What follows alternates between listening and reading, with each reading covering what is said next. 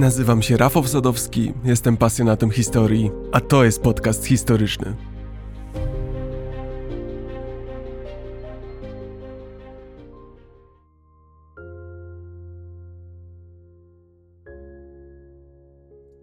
Przed Wami druga część odcinka Europa przed burzą. Jeśli nie wysłuchaliście poprzedniej części, zróbcie to koniecznie przed wysłuchaniem dzisiejszego odcinka. Jeśli zaś poprzedni odcinek macie już odsłuchany, zaczynamy. W nauce o militariach i sztuce wojskowej występuje koncept ostatniego bastionu. To idea, która niezmiennie od lat mnie fascynuje. Jest w niej coś nieskazitelnie czystego, coś honorowego. Jest w niej oddanie dla idei za wszelką cenę. Ostatni bastion to sytuacja militarna, w której żołnierz czy też oddział wojskowy utrzymują pozycję obronną w obliczu przytłaczających, a nawet niemożliwych do pokonania przeciwności. Ostatni bastion może mieć wiele przyczyn. Ktoś może podjąć ostatni bastion z głębokiego poczucia obowiązku, ponieważ broni taktycznie kluczowego punktu, aby zyskać na czasie, aby umożliwić ucieczkę otoczonej, sojuszniczej armii. Może też wynikać z obawy przed pewną egzekucją w przypadku pojmania, albo też być motywowany tym, by chronić swojego władcę czy przywódcę.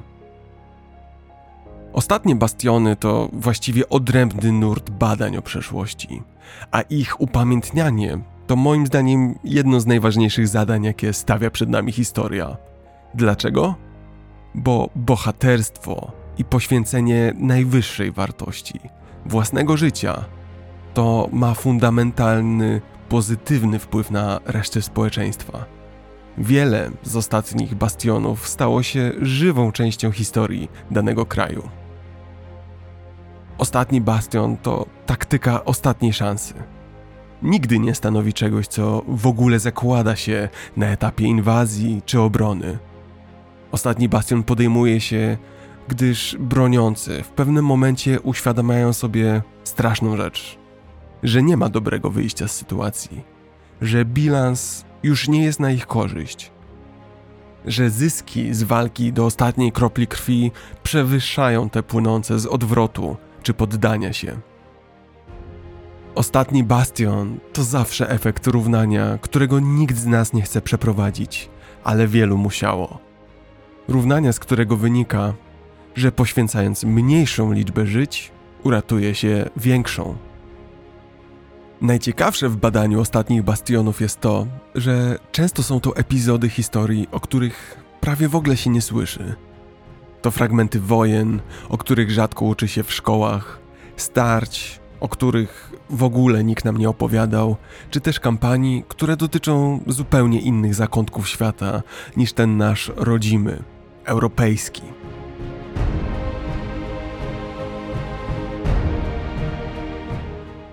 Dobrym przykładem jest bitwa o Saragari. Bardzo niewiele bitew ma zaszczyt być pamiętanych przez kilka, a nie tylko jeden naród.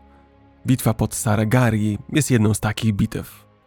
Zarówno armia indyjska, jak i armia brytyjska do dziś dzień upamiętniają bitwę pod Saragari 12 września każdego roku.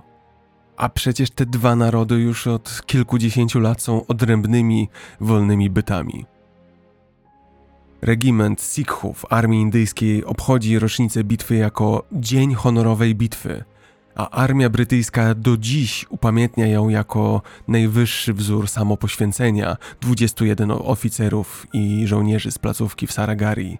Żołnierzy, którzy oddali swoje życie 12 września 1897 roku. Saragari było małą indyjską wioską w przygranicznym dystrykcie Kohat – położoną w górskim paśmie Samana, to obecny Pakistan. Jak pamiętacie z odcinka o brytyjskiej kompanii wschodnioindyjskiej, koniec XIX wieku to czas absolutnej supremacji Wielkiej Brytanii nad Indiami. Brytyjczycy tworzyli tam również wojska i armie, które miały sięgać dalej i dalej w coraz bardziej niestabilne rejony. 20 kwietnia 1894 roku powstała duża jednostka wojskowa o nazwie 36. Brytyjska Indyjska Armia Sikhów, złożona w całości z Sikhów właśnie. Trzy lata później, w sierpniu 1897 roku, pięć kompanii z tej armii pod dowództwem podpułkownika Johna Houghton'a zostało wysłanych na północno-zachodnią granicę Indii Brytyjskich i stacjonowało w Samana Hills, Kurak, Sangar, Sachtobdar i Saragari właśnie. Brytyjczykom częściowo udało się uzyskać kontrolę nad tym niestabilnym obszarem, ale plemienni Pasztunowie od czasu do czasu nękali brytyjski regiment. By móc skuteczniej się bronić, obsadzono szereg fortów zbudowanych niegdyś przez Ranjita Singha, władcę Imperium Sikhów. Dwa z tych fortów to Fort Lockhart i Fort Gulistan, położone w odległości kilku kilometrów od siebie, oba w górskich pasmach. Ze względu na brak wzajemnej widoczności tych dwóch fortów, w połowie drogi między nimi utworzono kolejny, Fort Saragari, jako posterunek łączności. Posterunek w Saragari, położony na skalistym grzbiecie, był bardzo skromny. Składał się z niewielkiego obozu z wałami i wieżą sygnalizacyjną. Saragari nigdy nie miało mieć znaczenia bitewnego. Służyło po prostu jako przyjazny przystanek między dwoma większymi brytyjskimi fortami. W 1897 roku zaczęło się jednak w tym rejonie ogromne powstanie Afgańczyków, a między 27 sierpnia a 11 września miało miejsce bardzo wiele prób zdobycia fortów przez Pasztunów. Wszystkie zostały udaremnione przez 36. brytyjską armię Sikhów. Ale opór rósł z dnia na dzień i wkrótce nasiliły się działania powstańcze i wrogie, a plemiona Afridi sprzymierzone z Afgańczykami ruszyły na Fort Gulistan. Ten atak został odparty.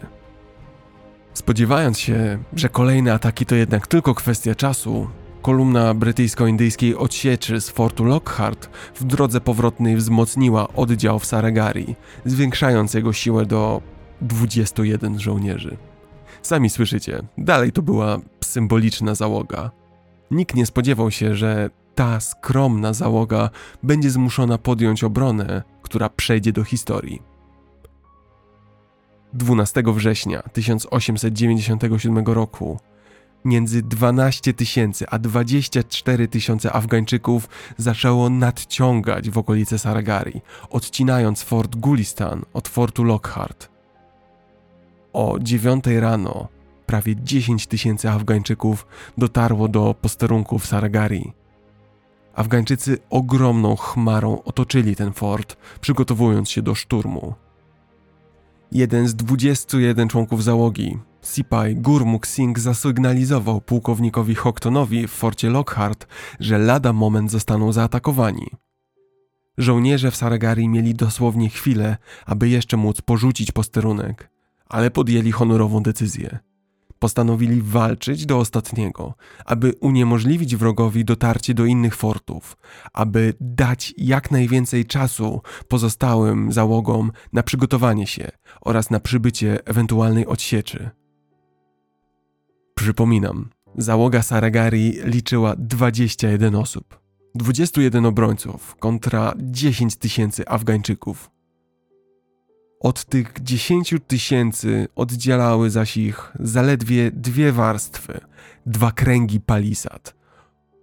Obrońcy stanęli na palisadach i spojrzeli na nadciągające tysiące wrogów. Rozpoczęło się oblężenie.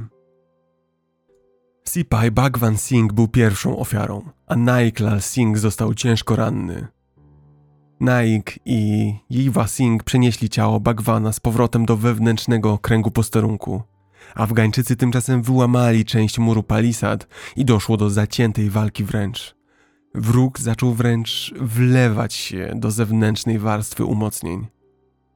W akcie heroicznej odwagi Havildar Isar Singh nakazał swoim ludziom wycofać się do wewnętrznej warstwy palisad, podczas gdy on sam jeden pozostał, by walczyć. Wkrótce jednak i wewnętrzna warstwa umocnień została przedarta. Niedługo później, z 21 broniących się, pozostał przy życiu tylko jeden. Gurmukh Singh był ostatnim ocalałym obrońcą. Przed tym, jak sam poległ, zabił 40 Afgańczyków, a Pasztunowie musieli wręcz podpalić cały posterunek Saragari, by Gurmuk wycofał się ze swojego stanowiska i dał się wreszcie zabić. Gdy umierał, wielokrotnie wykrzykiwał sikhijski okrzyk bojowy Boleso Nihal Satsri Akal, co oznacza ten będzie wiecznie błogosławiony, kto głosi, że Bóg jest ostateczną prawdą.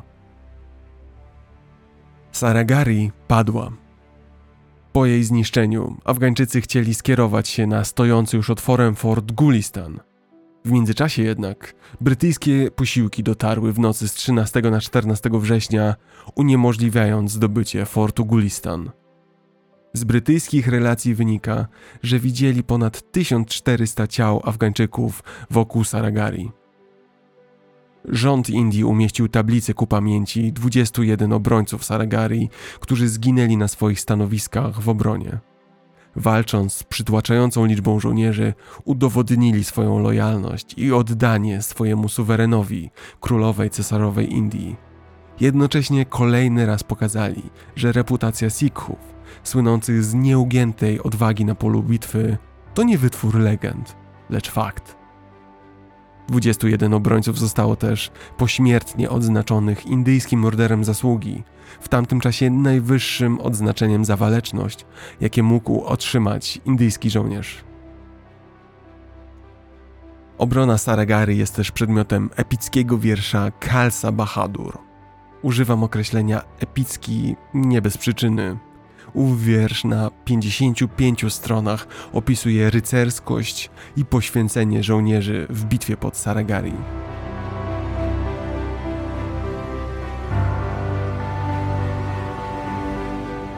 Dwudziestu jeden Sikhów uczyniło z Saragari swój ostatni bastion. Nie mieli wątpliwości, że zginą. Jak myślicie, co czuje człowiek w takiej chwili, podejmując decyzję, która tak naprawdę zakończy jego życie. Jak wielkie poczucie oddania i honoru trzeba mieć, by postawić na szali wszystko, wiedząc, że koniec jest pewny. Mało tego, jak wielki przypływ sił musi czuć człowiek, wiedząc, że jego ostatnim zadaniem jest zabrać ze sobą jak najwięcej wrogów. Niektórzy myśliciele wojskowi i taktycy przestrzegali przed stawianiem przeciwnika w sytuacji ostatniego bastionu, argumentując, że ludzie przyparci do ściany będą walczyć bardziej zawzięcie. Dlaczego? Bo nie będą mieli nic do stracenia. Sun Tzu pisał: Otoczonemu wrogowi należy zawsze zostawić drogę ucieczki. Bywało w historii, że niektórzy taktycy sugerowali celowe stawianie swoich własnych sił w sytuacji ostatniego bastionu, na przykład poprzez palenie łodzi czy mostów. Miało to wzmacniać wolę walki poprzez zabranie drogi ucieczki. Dawano swoim ludziom wybór: zwycięstwo albo śmierć. Patrząc szerzej, w większości historycznych ostatnich bastionów obrońcy byli przytłoczeni i ostatecznie byli pokonani. Jednak w rzadkich przypadkach obrońcy, nawet wielokrotnie mniej liczni od napastników, mimo to odnosili sukces i wygrywali. Jako przykład takiego starcia wymienia się bitwę pod Rorke's Drift w Afryce. W grudniu 1878 roku Sir Bartle Frere, brytyjski wysoki komisarz na Afrykę Południową, postawił królowi Zulusów, królowi zwanemu Ketshwayo, ultimatum. Ultimatum, które z założenia było niemożliwe do spełnienia.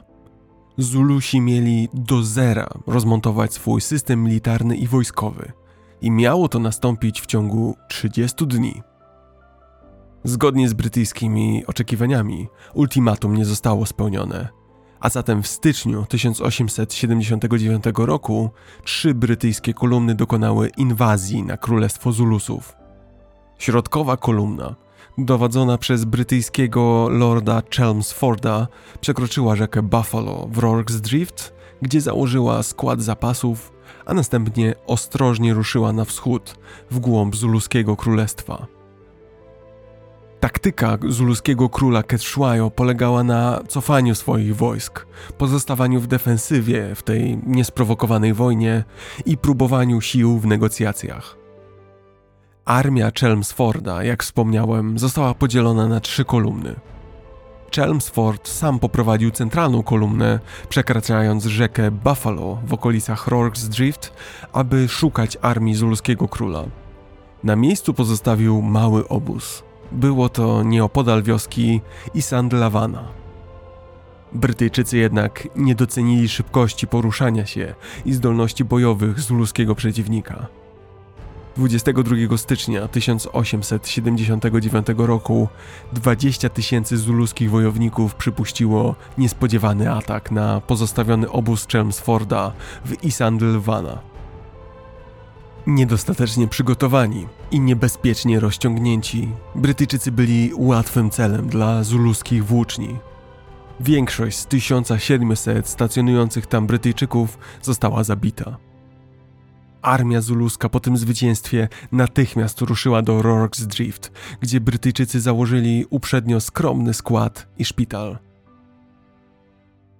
Na czele sił zuluskich stał przyrodni brat króla, Dabula Manzi Kampande. Jego ludzie byli znakomitymi wojownikami. Byli odważni pod ostrzałem, manewrowali z wielką wprawą i byli biegli w walce. Wojownicy zuluscy słynęli z używania krótkiej włóczni zwanej iklwa. Ta nazwa pochodzi od dźwięku, jaki rozlegał się, gdy wyciągano ją z ciała ofiar. Zulusi nosili również tarczę wykonaną ze skóry wołowej nie byli więc, jak widzicie, technicznie zaawansowani, jednak mieli bardzo wysokie morale. Chcieli jak najszybciej wypędzić brytyjskiego najeźdźcę ze swojego rodzimego lądu. Ocaleni z Isandlwany Brytyjczycy wkrótce dotarli do Rorke's Drift. Mieli wieści o zbliżających się Zulusach. Porucznicy Chart i Bromhead natychmiast pobiegli do komisarza Daltona, by decydować, czy powinni się wycofać, czy bronić stacji.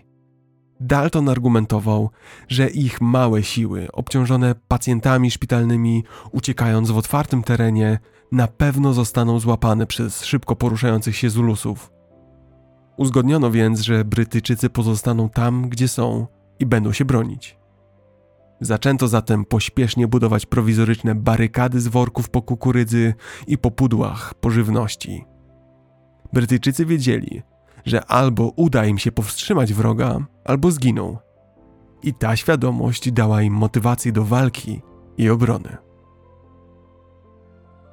Brytyjski garnizon w Rorke's Drift liczył zaledwie 150 ludzi. Wielu z nich było chorych i leżało w szpitalu polowym. Tej skromnej liczbie musieli stawić czoła armii 4000 zuluskich wojowników. Armia Zulusów przybyła o 16.30. Następne 12 godzin Zulusi spędzili na nieustannym szturmowaniu brytyjskiej obrony. Minuta za minutą, godzina za godziną, cios za ciosem. Początkowo Zulusi nie byli w stanie dosięgnąć włóczniami Brytyjczyków stojących za barykadami. Obrońcy skutecznie odpychali tych, którzy próbowali wspinać się po prowizorycznych zabudowaniach obronnych. Wielu zuluskich wojowników ginęło od strzałów z muszkietów, odpalanych raptem metry od nacierających sił. Brytyjscy żołnierze, którzy byli zbyt ciężko ranni, by strzelać, mieli za zadanie przeładowywać broń i rozdawać amunicję tym, którzy jeszcze byli zdolni do walki. Wkrótce Zulusi zmienili strategię. Aby rozproszyć Brytyjczyków i zmusić ich do rozdzielenia obrony, obrali za swój cel szpital polowy. Podpalili szpital, wdarli się do środka i zaczęli zabijać bezbronnych, rannych pacjentów, jeden po drugim włóczniami. Obrońcy zdołali jednak odeprzeć ten atak, zanim wszyscy pacjenci zostali zmasakrowani. Brytyjczycy po prostu wyrąbali dziurę w ścianie oddzielającej pomieszczenia szpitala i dosłownie wywlekali rannych na zabarykadowany dziedziniec. Gdy zapadła noc, walki trwały dalej. Zrozpaczeni Brytyjczycy zaczęli cofać się do centralnej części Rorke's Drift. Tam na prędce ułożono prowizoryczne już umocnienia. Nikt nie miał wątpliwości, że będzie to już ich ostatni bastion, że w tym miejscu spotka ich koniec. Ale jako, że walczyli ze świadomością, że albo oni, albo wróg wyzwolili sobie niespotykaną w zawziętość i wolę walki. I co fascynujące, po wielu godzinach w końcu udało się odeprzeć Zulusów. Przetrwali. Po 12 godzinach walki na polu bitwy leżało 400 zabitych Zulusów. Zginęło tylko 17 Brytyjczyków, ale każdy był lżej lub ciężej ranny. Zwycięstwo w Rorke's Drift było wzmocnieniem brytyjskiego morale w pozostałych oddziałach. Konflikt między Brytyjczykami a Zulusami trwał jeszcze kilka miesięcy, aż w końcu Zulusi zostali pokonani w lipcu 1879 roku. Król Ketshwayo został później wytropiony i schwytany, monarchia zuluska została stłumiona, a królestwo Zulusów zostało podzielone na autonomiczne obszary. W 1887 roku obszar ten został uznany za terytorium brytyjskie, a 10 lat później stał się częścią brytyjskiej kolonii Natal.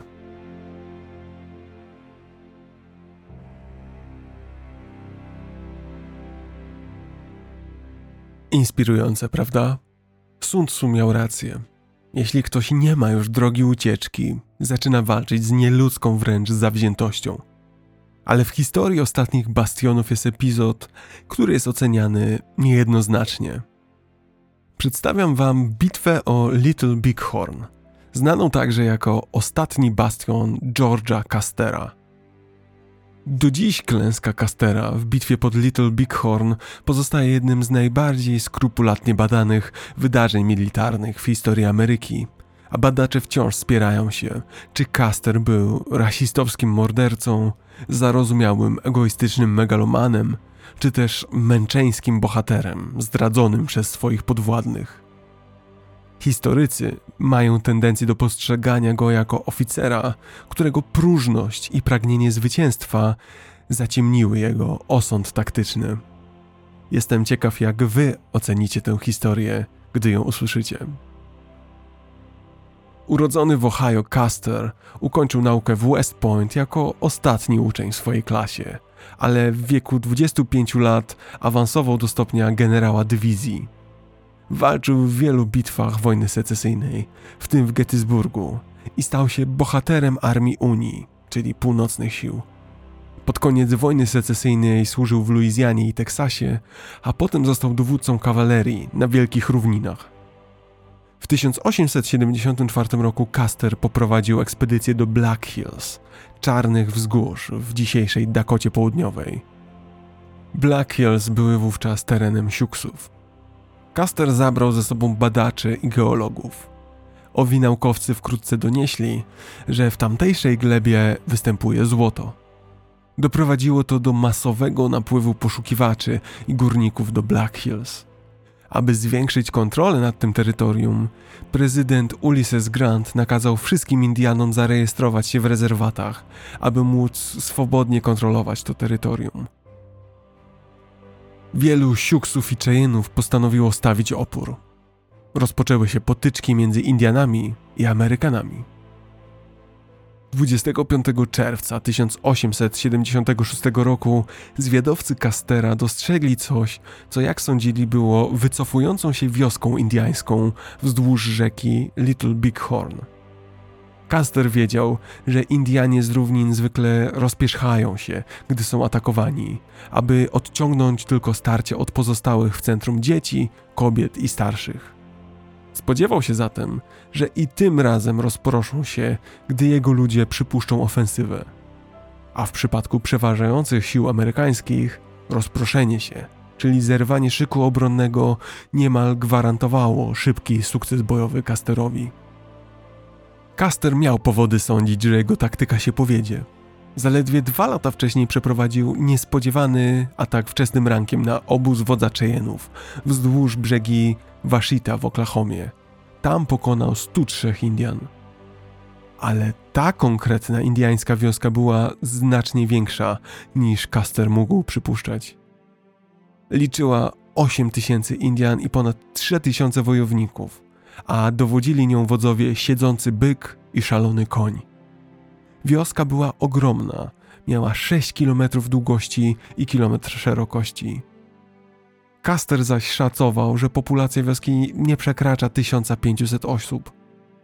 Nieświadomy skali zagrożenia, na które właśnie się rzuca, podzielił jeszcze swoje wojsko liczące 640 żołnierzy na trzy mniejsze kolumny i wydał rozkaz wymarszu na Indian. Wkrótce rozpoczął się horror. Oddział majora Markusa Reno podszedł do obozu Indian od południowego wschodu i w ciągu minuty stracił jedną trzecią swoich ludzi. Reno wraz ze swoimi żołnierzami w panice wycofali się na pobliski grzbiet, bez drogi ucieczki. Nie mieli również jak ostrzec Castera, który w międzyczasie próbował rozpocząć atak na flankę Indian. Indianie zauważyli, że Caster prowadzi swoich ludzi wzdłuż urwiska nad Little Bighorn. Dwa tysiące wojowników szturmem nadbiegło na skromne siły Castera. Nikt nie wie, kiedy Caster zorientował się, że ma kłopoty, ponieważ żaden naoczny świadek z jego oddziału nie przeżył, by o tym opowiedzieć. Wojownicy Siuksów i Cheyenne'ów pod wodzą szalonego konia zaatakowali z karabinów powtarzalnych Winchester i Spencer, a także z łuków i strzał. Większość ludzi Castera była zaś uzbrojona w skromne, jednostrzałowe karabiny Springfield i rewolwery Colt 45. Struktura dowodzenia wojsk Castera załamała się, podobnie jak morale jego żołnierzy. Wkrótce każdy człowiek był zdany na siebie.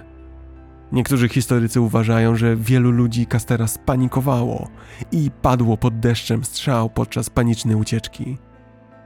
W końcu sam Caster został otoczony bez drogi odwrotu i poległ wraz ze wszystkimi pozostałymi członkami swojego oddziału. Caster odniósł dwie rany postrzałowe, jedną w okolice serca i jedną w głowę.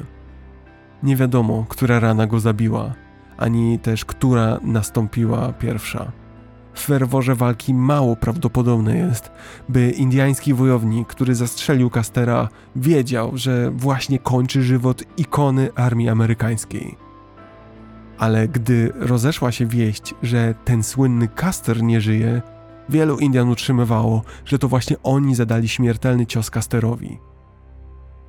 Po bitwie pod Little Bighorn rdzenni amerykańscy wojownicy obdzierali, skalpowali i rozczłonkowywali zwłoki swoich wrogów na polu bitwy. Wierzyli, że dusze oszpeconych ciał są skazane na wieczne pozostawanie i tułaczkę na ziemi.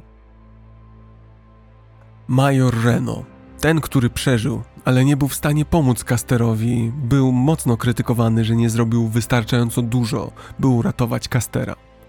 Jednak o ile nigdy nie dowiemy się prawdy, to najpewniej Caster sam sprowadził na siebie zagładę. Postawił się w ostatnim bastionie, którego mógł uniknąć. Caster był głodny sukcesu za wszelką cenę. Jego decyzja o rozdzieleniu swoich wojsk, jego rozkazy przed bitwą i jego działania już na polu bitwy wszystko to wskazuje na to, że chciał przeprowadzić śmiały, zwycięski atak z zamiarem jeszcze większego wzmocnienia swojego wizerunku. W rezultacie przecenił potencjał swoich oddziałów, nie docenił możliwości przeciwnika i doprowadził z wszystkich swoich ludzi do bezsensownej i łatwej do uniknięcia rzezi.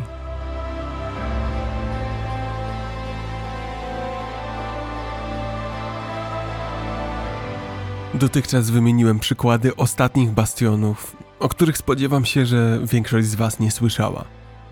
Ale jest w historii, i to w historii najnowszej, takie zdarzenie, które jest na tyle poruszające i na tyle epickie, że zrobiono o nim cały pełnometrażowy film. Nawiasem mówiąc, jeden z moich ulubionych. Ten epizod, ten ostatni bastion miał miejsce podczas pierwszej bitwy o Mogadiszu. To tam dwaj amerykańscy snajperzy, Gary Gordon i Randy Shugart, chronili miejsce katastrofy śmigłowca Black Hawk i życie rannego pilota Mike'a Duranta. Chronili go za wszelką cenę i tę najwyższą cenę zapłacili. Ten epizod historii znamy z filmu Helikopter w ogniu Black Hawk Down. Bitwa o Mogadiszu miała miejsce 3 i 4 października 1993 roku. Jej fiasko zakończyło interwencję wojskową USA w Somalii, która rozpoczęła się rok wcześniej, w 1992 roku. Siły amerykańskie wkroczyły do Somalii w celu ochrony dystrybucji pomocy żywnościowej, którą to utrudniali lokalni przywódcy zbrojnych band. Amerykanie zdecydowali, że aby przywrócić porządek, muszą odciąć głowę meduzie, zneutralizować przywódcę, którego uznali za najgroźniejszego Muhammada Farah Aidida. Generał dywizji William Garrison otrzymał zadanie poprowadzenia kierunkowej specjalnej akcji, helikopterowej operacji amerykańskich sił specjalnych na Hotel Olympic w Mogadiszu. To w hotelu Olympic, jak sądzono, ukrywał się Aidid. Po wylądowaniu helikopterów, elitarna amerykańska grupa szturmowa zabezpieczyła hotel i wzięła 24 jeńców. Ale okazało się, że wywiad zawiódł. W hotelu nie było Aidida. Tymczasem na ulicach Mogadiszu rozpętało się pandemonium. Pojawiły się tysiące cywilów, a wśród nich uzbrojone bojówki. Grupa szturmowa musiała pilnie ewakuować się. Oczekiwano na kolumnę amerykańskich pojazdów, które w eskorcie ewakuowałyby ich do miejsca ekstrakcji helikopterem. Ratunkowe siły specjalne, cała kolumna pojazdów podążających w celu wydobycia ich z hotelu napotkały jednak zaciekły opór na ulicach Mogadiszu. Dziesiątki barykad, nieustanny ogień, płonące opony, ciągły ostrzał. Sytuacja z minuty na minutę stawała się coraz bardziej krytyczna. Nad Mogadiszu krążyły helikoptery Black Hawk, które z powietrza wspomagały jednostki na ziemi. Amerykanie nie docenili jednak, jakim uzbrojeniem dysponują somalijskie bojówki. Dwa helikoptery Black Hawk zostały zestrzelone przez ręczne granatniki przeciwpancerne RPG-7. Nieliczni ocaleli członkowie załogi rozbili się w dwóch oddalonych od siebie miejscach katastrofy. Do tych miejsc, gdzie rozbiły się helikoptery, zaczęły zbliżać się tłumy żądnych krwi Somalijczyków. Załogi zaczęły wzywać radiem posiłki. Amerykańskie oddziały i pojazdy sił specjalnych dotarły do pierwszego miejsca katastrofy, ale tam zostały przygwożdżone ciężkim ogniem. Amerykanie mogli jedynie schronić się w pobliskich zabudowaniach i czekać. Tymczasem wciąż w radiu słyszano wołanie o pomoc z drugiego miejsca katastrofy. Gary Gordon i Randy Shugart, dwaj amerykańscy żołnierze, podjęli się heroicznego zadania. Pieszo, lawirując ulicami Mogadiszu, dotarli do drugiego miejsca katastrofy. Obawiali się, że Mike Durant, który ocalał z katastrofy, zostanie rozstrzelany przez tłum, jeśli nie uratują go. Po dotarciu na miejsce sytuacja była rozpaczliwa. Było ich trzech, z czego jeden ranny Mike Durant – z każdej zaś strony nadciągały setki uzbrojonych ludzi. Rozpoczęto zatem obronę ostatniego bastionu. Wiedziano, że najpewniej nie doczekają odsieczy. Dwaj amerykańscy żołnierze zabili 25 Somalijczyków i ranili dziesiątki więcej, zanim skończyła im się amunicja. Nadchodził więc koniec. Kilka sekund później zostali zabici. Ich ochrona nie była jednak na marne pozwoliła Mike'owi Durantowi przeżyć na tyle długo, że jeden z lokalnych liderów bojówek dotarł na miejsce katastrofy, zapanował nad tłumem i wziął żywego Duranta do niewoli. Wiedział, że Amerykanin jest dla niego cenniejszy żywy niż martwy. Następnego ranka amerykańskie i ONZ-owskie siły ratunkowe, składające się z kolumny stu pojazdów, przebiły się na miejsce pierwszej katastrofy i wydobyły ocalałych, na każdym kroku tocząc walkę. Wokół nich działo się piekło. Ciała martwych Amerykanów były wleczone przez Somalijczyków po ulicach. Stanom Zjednoczonym udało się ostatecznie zorganizować uwolnienie Mike'a Duranta i po wielu dyplomatycznych staraniach powrócił on do domu.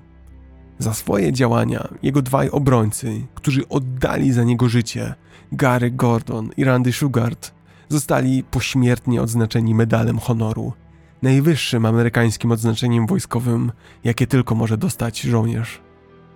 Operacja w Mogadiszu została uznana za fiasko sił amerykańskich i tak naprawdę zakończyła amerykańską misję w Somalii. prezydent Bill Clinton wycofał amerykańskie wojska. Amerykańskie straty wynosiły 18 zabitych i 84 rannych. Zginęło zaś między 700 a 1500 Somalijczyków.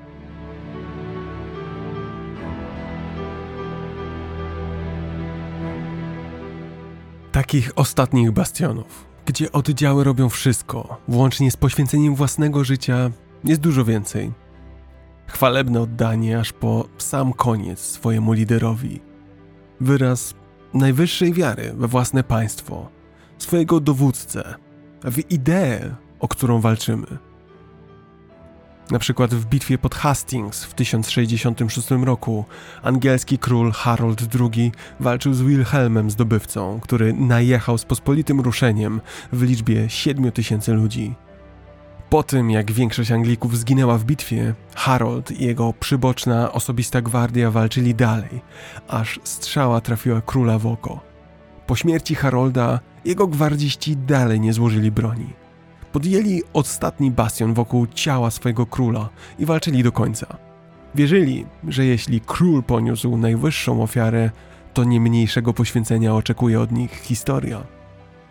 Albo kiedy w 1527 roku Rzym został zaatakowany przez wojska Świętego Cesarstwa Rzymskiego pod wodzą cesarza Karola V, a ponad 20 tysięcy żołnierzy szturmowało miasto. Wtedy to 189 członków Gwardii Szwajcarskiej stanęło samotnie przeciwko ogromnej armii, formując kwadrat wokół Bazyliki Świętego Piotra, aby dać papieżowi Klemensowi VII czas na ucieczkę przez tajne tunele i najwyższym kosztem blokowali wejście do Bazyliki, dopóki papież Klemens nie uciekł. Jest też jeden ostatni bastion, który wydarzył się dokładnie w 1795 roku – Wtedy, gdy Polska po raz trzeci została rozebrana i zniknęła z mapy świata. Wówczas miała miejsce bitwa o Krtsanisi. Gruzini do dziś pamiętają o poświęceniu 300 Aragwijczyków, a pamięć o nich stanowi pomnik w stolicy Gruzji, w Tbilisi. W bitwie pod Krtsanisi w 1795 roku wojska perskie pod dowództwem Agi Muhammada Hana pokonały Gruzinów. To właśnie podczas tej bitwy 300 Aragwijczyków, oddział górali z Doliny Aragwi lojalnie walczyło i zginęło, aby umożliwić ucieczkę króla Herakliusza II.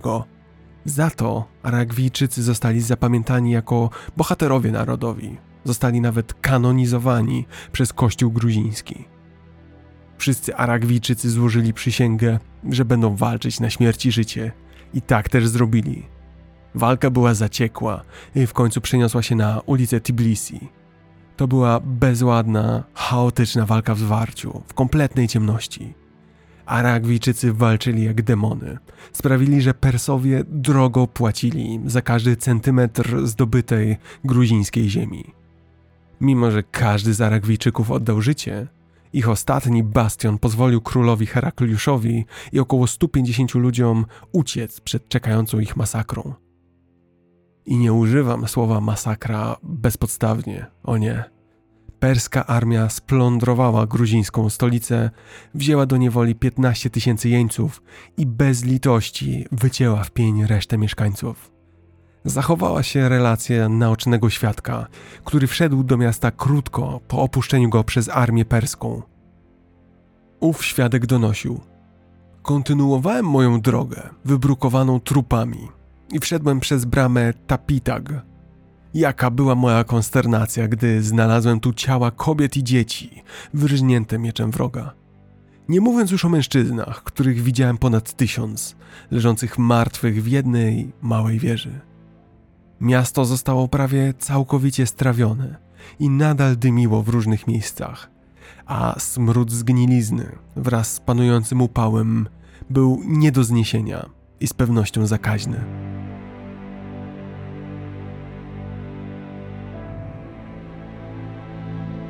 Tak, ostatni bastion często dotyczy bohaterskiej obrony kluczowego punktu, przyczółku. Niewiele jest bowiem bardziej porywających historii niż skazana na zagładę grupa bohaterów, którzy stają do walki z o wiele większą siłą. I nie ma chyba bardziej znanego przykładu ostatniego bastionu niż bitwa pod Termopilami. Bitwa pod Termopilami była epickim, trzydniowym starciem pomiędzy małą grupką greckich żołnierzy a potężną armią perską. Miało to miejsce w 480 roku przed naszą erą. Grecy przegrali, ale bitwa przetrwała w zbiorowej świadomości do dziś, a to dzięki ideałom poświęcenia, odwagi i patriotyzmu, które na wieki uwieczniła. Termopile to przykład, jak będąc w obliczu przeważających sił wroga, wykorzystać przewagę militarną i taktyczną do maksimum i zebrać obfite żniwo wśród swoich przeciwników. Dodajmy do tej historii pychę, zdradę i znakomicie nadające się do cytowania przemówienia, a otrzymamy przepis na wspaniałą historię. Historię, jaką i wy, i ja uwielbiamy. Termopile znajdują się w południowej części greckiego lądu, w pobliżu wybrzeża. Ponieważ duża część Grecji jest górzysta, nacierający Persowie byli zmuszeni przyjąć dość nieliniową drogę marszu do greckiego serca. Drogę, która wiła się wzdłuż wybrzeża. W pewnym momencie trasa tak z konieczności wiodła przez bardzo wąski przesmyk, zwany Termopilami. Ale dlaczego w ogóle doszło do perskiej inwazji? Odpowiedź leży częściowo w niepowodzeniu pierwszej wojny grecko-perskiej dekadę wcześniej. Wojny, która zakończyła się porażką Persów w bitwie pod Maratonem.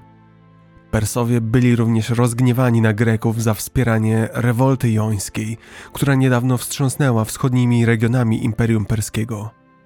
Nowo obrany władca perski, Xerxes I, postanowił kontynuować dzieło swojego ojca, Dariusza I, i podbić krnąbrne greckie państwa miasta. Aby tego dokonać, Persowie zgromadzili ogromną, naprawdę gigantyczną armię, ściągając żołnierzy ze wszystkich regionów swojego ogromnego imperium. Choć historyczne szacunki sugerowały, że Persowie liczyli miliony, nowsze dane mówią o około 300 tysiącach ludzi, co nadal stanowiło abstrakcyjnie wielką siłę. Przygotowania do inwazji trwały 4 lata i wymagały imponujących działań logistycznych. Wzdłuż trasy przemarszu budowano składy zaopatrzenia dla wygłodniałych perskich żołnierzy, w tym wielkie stosy solonego mięsa i ziarna dla koni. Xerxes kazał wykopać ogromny kanał przez przesmyk na górze Atos dla swoich okrętów, a inżynierowie zbudowali ogromny most z łodzi połączonych przez sobą, a w ten sposób przekroczono Hellespont, czyli cieśninę Dardanelle, cieśninę, która oddzielała Europę od Azji. Gdy przygotowania się zakończyły, Persowie rozpoczęli długi marsz z dzisiejszej Turcji przez Hellespont i wokół północnego brzegu Morza Egejskiego. W tym samym czasie równie potężna perska flota wyruszyła na Grecję. Grecy, którzy bacznie obserwowali perskie podboje, wiedzieli, że mają niewielkie szanse na pokonanie znacznie większych sił wroga. Pierwotnie zantagonizowane greckie państwa miasta, Ateny i Sparta, zawarły bezprecedensowy sojusz w obliczu cywilizacyjnego zagrożenia. Wspólnie opracowano plan. Jeżeli uda się zmusić Persów do stoczenia bitwy w miejscach, w których Grecy będą mieli przewagę taktyczną, być może uda się wywalczyć zwycięstwo. Przełęcz w Termopilach stała się naturalnym wyborem do takiej taktyki. Położona w miejscu, gdzie strome góry wpadały niemal do morza, przełęcz była jedyną dostępną drogą dla armii pragnącej najechać grecką ojczyznę. Była na tyle wąska, w tamtych czasach ledwie kilkaset metrów, że Persowie nie mogli rzucić na wroga całości swoich sił, co oznaczało, że słabi liczebnie Grecy mogli stawić czoła jak równy z równym a istniejące w Termopilach fortyfikacje, zbudowane przez Fenicjan, stanowiły kolejną warstwę obrony. To właśnie tutaj zdecydowała się stanąć armia około 7 tysięcy Greków, dowodzona przez spartańskiego króla Leonidasa. Przeciwko niej marszowało 300 tysięcy Persów. Jak pisze Herodot, Persowie czekali 4 dni po przybyciu do przełęczy, zanim rozpoczęli atak. W tym czasie Xerxes, pewny łatwego zwycięstwa, wysłał swojego ambasadora, który nakazał Grekom odłożenie mieczy i włóczni i pokojowy odwrót. Odpowiedź Leonidasa, zapisana przez historyków, stała się legendarna. Leonidas kazał przekazać Xerxesowi następujące słowa: Przyjdź i sam je weź. Piątego dnia Persowie zaatakowali. Morze perskich żołnierzy zalało wręcz Greków. Grecy jednak stali w formacji falangi. Jeden koło drugiego, stojący z zachodzącymi na siebie ciężkimi tarczami i wysuniętymi włóczniami. Sukcesem falangi była nierozerwalna ściana tarcz. Ponad tarczami widać było wyłącznie hełmy, poniżej jedynie nagolenniki. Szyk falangi wymagał od żołnierzy nie tylko ogromnej siły, ale też idealnej synchronizacji. Taktyka ta okazała się zabójczo skuteczna w wąskim przesmyku Termopil. Grecy z łatwością odparli pierwszą falę napastników. Zszokowany Xerxes wysłał drugą falę wojsk, złożoną z najlepszych perskich wojowników, zwanych nieśmiertelnymi. Xerxes, jak pisał Herodot, oniemiały wstawał trzy razy w ciągu bitwy, w rozpaczy patrząc, jak jego najlepsi żołnierze giną jeden po drugim. Grecy byli niezwyciężeni. Kolejny dzień walk przebiegał podobnie. Xerxes nakładał już karę śmierci na każdego żołnierza, który cofał się ze swojej pozycji. Grecy ponieśli niewielkie straty, opierali się dalej kolejnym i kolejnym próbom przebicia się Persów przez ich linię. Ich tarcze, ich długie włócznie, w połączeniu z nieprzebijalną falangą i korzystnym dla nich terenem, były przeszkodą nie do pokonania dla Persów. Każda kolejna perska fala wojsk rozbijała się o Greków. Dopiero zdrada przypieczętowała upadek greckiej obrony. Miejscowy pasterz, licząc na nagrodę od króla perskiego, zaoferował Persom wskazanie górskiej ścieżki, którą można było ominąć Greków i zaatakować ich od tyłu. Xerxes natychmiast wysłał oddział ludzi pod dowództwem Hydarnesa. Perscy żołnierze maszerowali przez całą noc i o świcie byli gotowi do zaatakowania greckich pozycji od tyłu. Leonidas, zaalarmowany o podstępnych ruchach Persów, podjął szybką decyzję. W obliczu niemal pewnej porażki odesłał większość swoich ludzi. Mały kontyngent, w tym Leonidas, miał zostać, by strzec przełęczy i jak najdłużej powstrzymywać Persów. Wśród pozostałych ludzi było słynnych 300 Spartan, a także żołnierze tesalscy i tebańscy. W sumie zostało około 1500 ludzi. Około południa, jak pisze Herodot w dziejach, Xerxes przypuścił ostateczny szturm. Persowie zamknęli Greków z obu końców przełęczy w taktycznych szczypcach. Grecy, nieliczni i walczący na pewną śmierć, pokazali największą siłę, jaką mieli przeciwko barbarzyńcom, walcząc z największą desperacją, pisze Herodot. Persowie, popychani przez bicze od tyłu, atakowali i padali setkami. W końcu jednak przeważyła sama siła liczebna. Leonidas poległ, a nieliczni pozostali przy życiu Grecy wycofali się do najwęższego punktu przełęczy, by tam stanąć po raz ostatni w swoim ostatnim bastionie.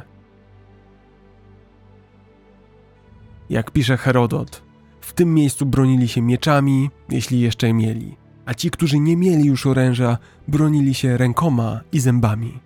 Barbarzyńcy zasypali ich pociskami, jedni atakując od przodu i obalając mur obronny, inni zaś z tyłu. Spartanie i Tesalczycy zginęli niemal wszyscy, natomiast Tebańczycy, uznając klęskę, poddali się.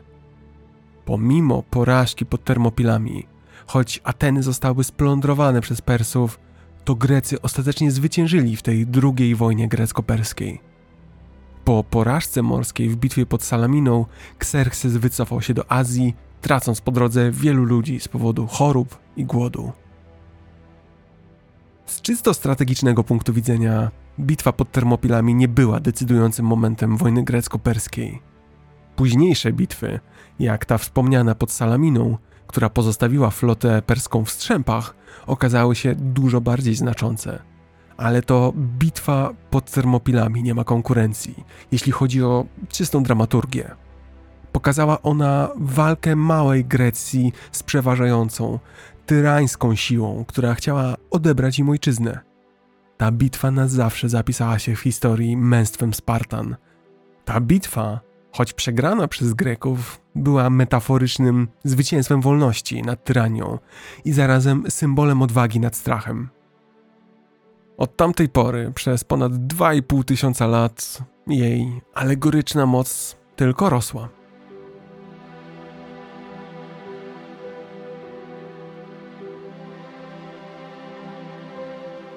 Ostatni bastion może służyć też innym celom, na przykład zdobyciu czasu.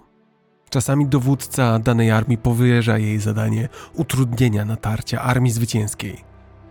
Nawet jeśli taki oddział zostanie zniszczony, to jego poświęcenie da reszcie wojsk czas na wycofanie się, a tym samym pozwoli na walkę w innych, bardziej sprzyjających okolicznościach. To właśnie miało miejsce podczas ewakuacji Dunkierki. Na początku maja 1940 roku, podczas pierwszego roku II wojny światowej, brytyjskie siły ekspedycyjne były ustawione obok sił francuskich na granicy z Belgią. Wszyscy spodziewali się, że Niemcy zaatakują Francję od wschodu. Ku zaskoczeniu aliantów, w ciągu sześciu tygodni taktyka Blitzkriegu, czyli wojny błyskawicznej, przeprowadziła nazistowskie siły przez Holandię i Belgię. Tym samym Niespodziewanie inwazja na Francję nadeszła z północy. Zaskoczone i oskrzydlone wojska alianckie wycofały się do portów nad kanałem La Manche. Nie było żadnych szans na równorzędną walkę. Brytyjczycy pośpiesznie wprowadzili w życie prowizoryczny plan ucieczki. Między 26 maja a 4 czerwca 1940 roku Około 340 tysięcy żołnierzy zostało ewakuowanych przez 900 statków, w tym wiele małych, prywatnych, a nawet za pośrednictwem kutrów rybackich. Rozbici, wygłodzeni i wyczerpani żołnierze czekający na plażach Dunkierki wytrzymali wiele dni zaciekłego bombardowania, podczas gdy wiele jednostek, które przybywało im na ratunek, było zatapianych. Każda godzina na plażach w Dunkierce pociągała za sobą duże straty w ludziach. To właśnie wówczas miała miejsce obrona Lille między 28 a 31 maja 1940 roku. Dwa otoczone francuskie korpusy przez trzy dni stawiały opór niemieckim atakom. Obrona kotła w Lille umożliwiła większej liczbie wojsk alianckich wycofanie się na obrzeża Dunkierki i wzięcie udziału w obronie miasta. Dziesięć dni później armia niemiecka przemaszerowała przez Paryż, ale alianci byli już bezpieczni w Anglii. Ewakuacja z Dunkierki stała się od tamtej pory synonimem triumfu w obliczu przeciwności losu. Czy ewakuacja Dunkierki była zwycięstwem czy porażką? To tak naprawdę zależy od tego, kogo się zapyta. Dla strony niemieckiej to była całkowita porażka. Mieli aliantów na wyciągnięcie ręki i nie zdołali zadać im ostatecznego ciosu. Niemieccy generałowie zgodnie twierdzili, że francuska armia spychała Niemców na tyle długo, że można było przeprowadzić skuteczną ewakuację aliancką. Cytuję: Dunkierka to nasza porażka, a Brytyjczycy zawdzięczają ją Francuzom. Niemcy odtąd powtarzali przez większą część wojny: Brytyjczycy są zawsze gotowi walczyć do ostatniego Francuza. Z angielskiego punktu widzenia Dunkierka to zwycięstwo. I szczerze mówiąc, zasłużone. Udało się Anglikom przekształcić, zdawałoby się, katastrofę, sytuację, w której w zasadzie tylko uciekali, w największą ewakuację, jaką świat prawdopodobnie kiedykolwiek widział. Z francuskiego punktu widzenia zaś było to poświęcenie. 30 tysięcy francuskich żołnierzy zdołało utrzymać się w Lille przeciwko prawie 100 tysiącom żołnierzy niemieckich – Francuzi wiedzieli, że powierzono im beznadziejne zadanie, a mimo to nie złożyli broni, nie uciekali. Wiele listów od francuskich żołnierzy mówiło, cytuję: Anglicy uciekają. Nie mogę ich za to winić. Jesteśmy bowiem pokonani. Ja i chłopaki postaramy się zatrzymać Niemców, żeby Anglicy mogli chociaż zobaczyć swoje rodziny. My nie będziemy w stanie tego zrobić.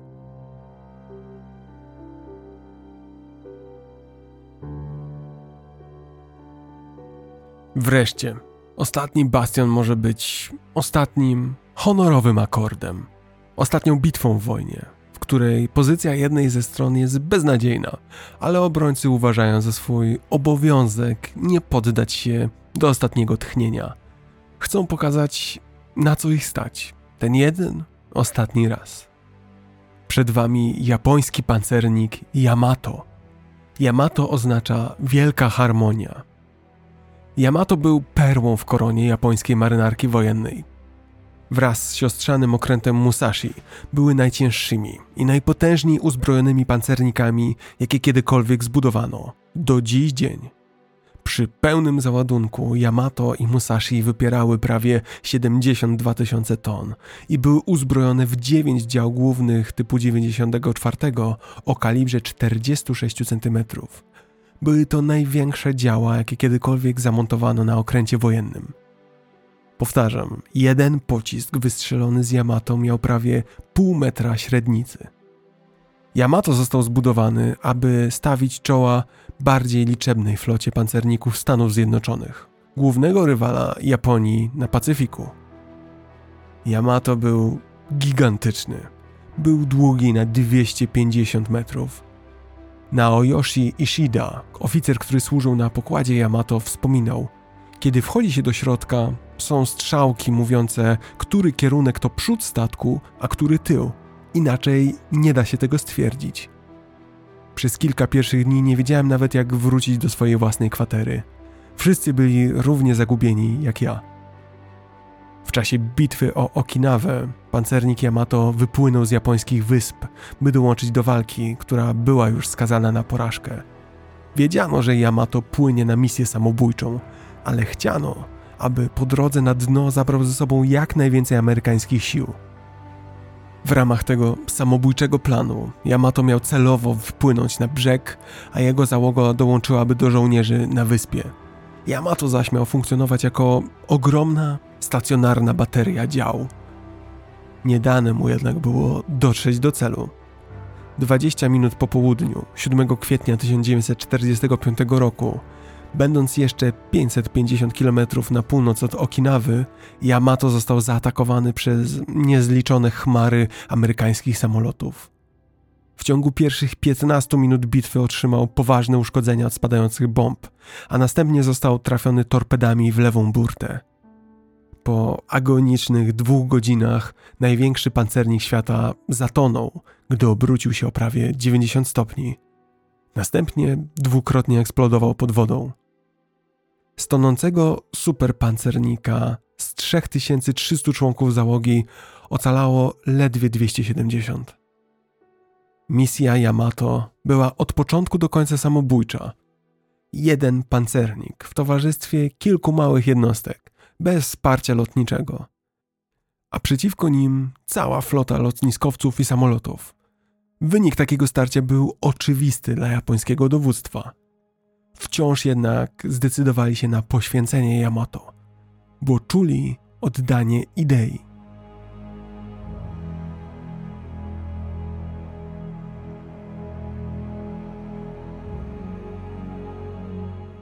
Dlaczego o tym mówię? Dlaczego opowiadam o tych wszystkich ostatnich bastionach? Są dwa powody. Po pierwsze, koncept ostatniego bastionu łączy dwie odmienne, a jednocześnie, jak się okazuje, nierozerwalne ludzkie emocje, poczucie beznadziei i wiarę w ideę. Łącząc je, otrzymujemy coś unikalnego, coś obiektywnie romantycznego, coś honorowego, coś, co potem pamiętają wieki. Te wszystkie historie, które przytoczyłem, są kompletnie różne, ale wszystkie łączy jedno oddanie. Oddanie aż po sam koniec. Ostatnie bastiony mają ogromne znaczenie dla historii, gdyż oddziałują na wyobraźnię i na to, jak pamiętamy historię. Warianty są nieskończone, ale wszystkie te historie opowiadają o dzielnych i nieustępliwych bohaterach, stojących naprzeciwko przeważających sił wroga. Nawet jeśli szanse są niskie, nawet jeśli bohaterowie giną co do jednego, to tak naprawdę to oni odnoszą największe ze zwycięstw. Oni zostają bowiem zapamiętani na zawsze. A drugi powód zostawiłem na koniec. Jest on bowiem znacznie bardziej istotny. Chcę dziś opowiedzieć Wam historię, którą od dawna chciałem się z Wami podzielić. W historii Polski jest takie wydarzenie, które możemy nazwać naszym narodowym ostatnim bastionem. Ostatnim bastionem naprawdę wyjątkowym. To nie była bowiem jedna bitwa. To był ciąg zdarzeń, które z perspektywy czasu nie miały szansy na sukces, ale które do dziś należy stawiać za wzór honoru, za wzór oddania idei obrony ojczyzny przed najeźdźcą. Tym ostatnim bastionem był wrzesień 1939 roku. To historia, która wypełniona jest licznymi epizodami, z których każdy jeden śmiało możemy nazywać polskimi termopilami. Ale tak naprawdę kampania wrześniowa, nasz ostatni polski bastion, to historia, którą trzeba opowiadać, smakować i celebrować jako całość. Zapraszam Was zatem. Zaczynamy.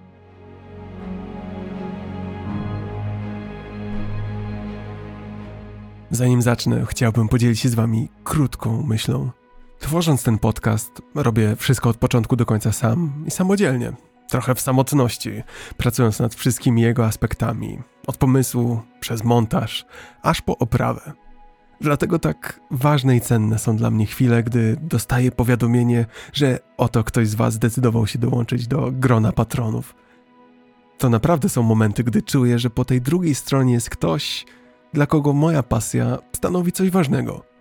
To momenty, gdy czuję, że warto jeszcze bardziej się dla Was starać. Dziękuję z całego serca za każdy Wasz gest. Jeśli zaś chcecie dołączyć do grona patronów, wejdźcie na www.patronite.pl łamane na podcast historyczny. Link znajduje się też w opisie odcinka. Ja z tego miejsca zaś chciałbym serdecznie podziękować patronom, których wsparcie jest bardzo znaczące. A są to Grzegorz, Daniel, Wojciech, Rafał, Witold, Michał, Przemek, Agnieszka, Kamil, Monika, Maria, Paweł, Sebastian, Jan, Mirek i Danusia, Ewa, Tomasz, Wojciech, Filip, Nidal, Ryszard, Karol, Łukasz, Adam, Marek, Rafał, Paweł, Kamila, Wiktor, Adrian, Dawid, Zbigniew, Krzysztof, Mariusz oraz Marta i Konrad. Serdeczne dzięki za Wasze bardzo znaczące wsparcie.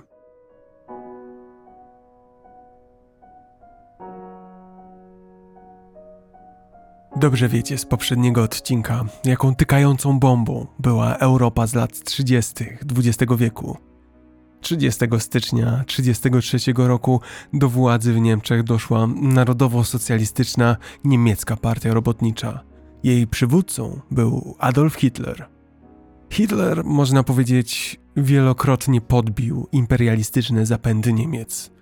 Choć jeszcze kilka lat wcześniej niektóre środowiska w Republice Weimarskiej otwarcie dążyły do aneksji terytoriów należących do Polski, to Hitler miał już dużo większe ambicje.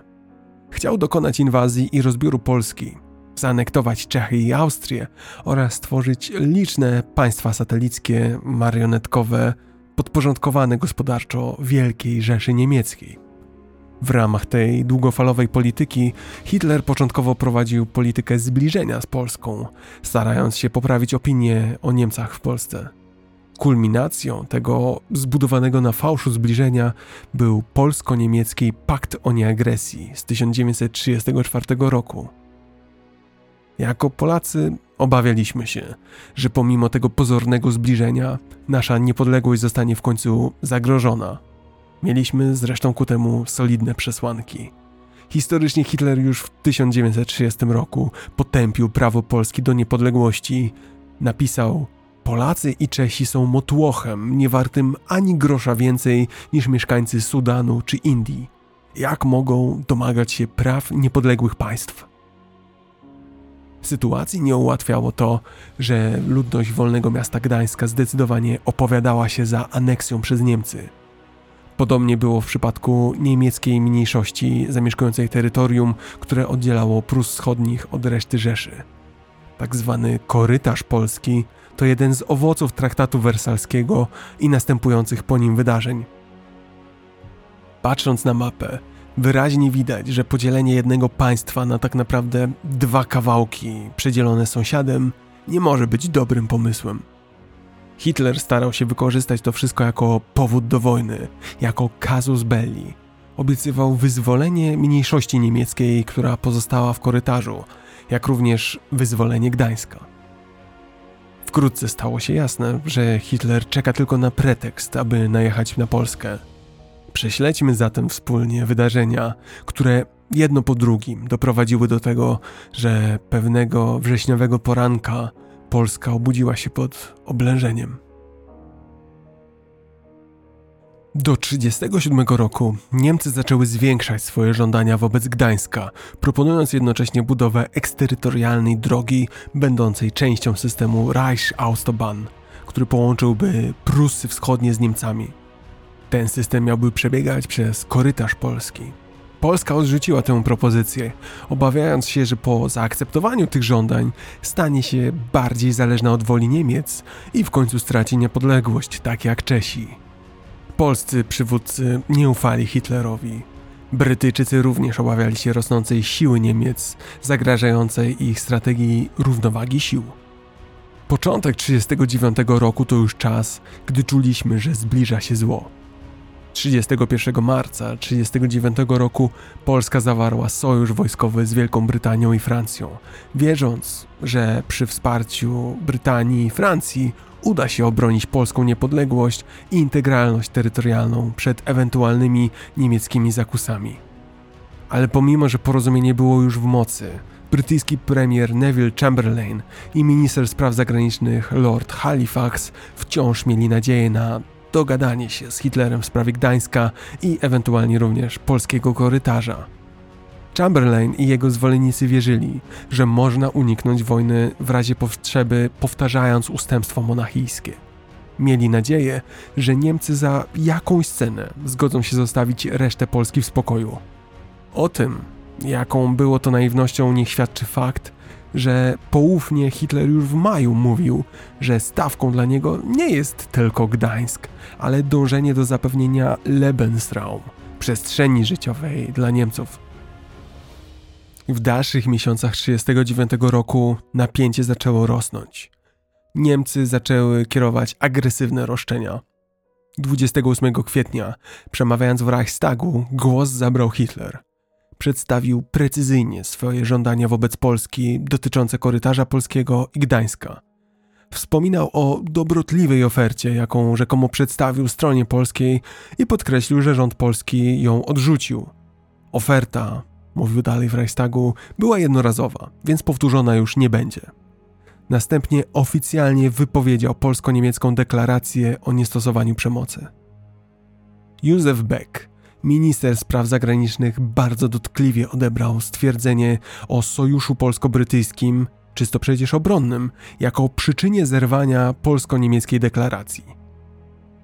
Znaczyło to ni mniej, ni więcej, że Niemcy nie przyznają już odtąd Polsce prawa do zawierania umów obronnych z kimkolwiek ona zechce.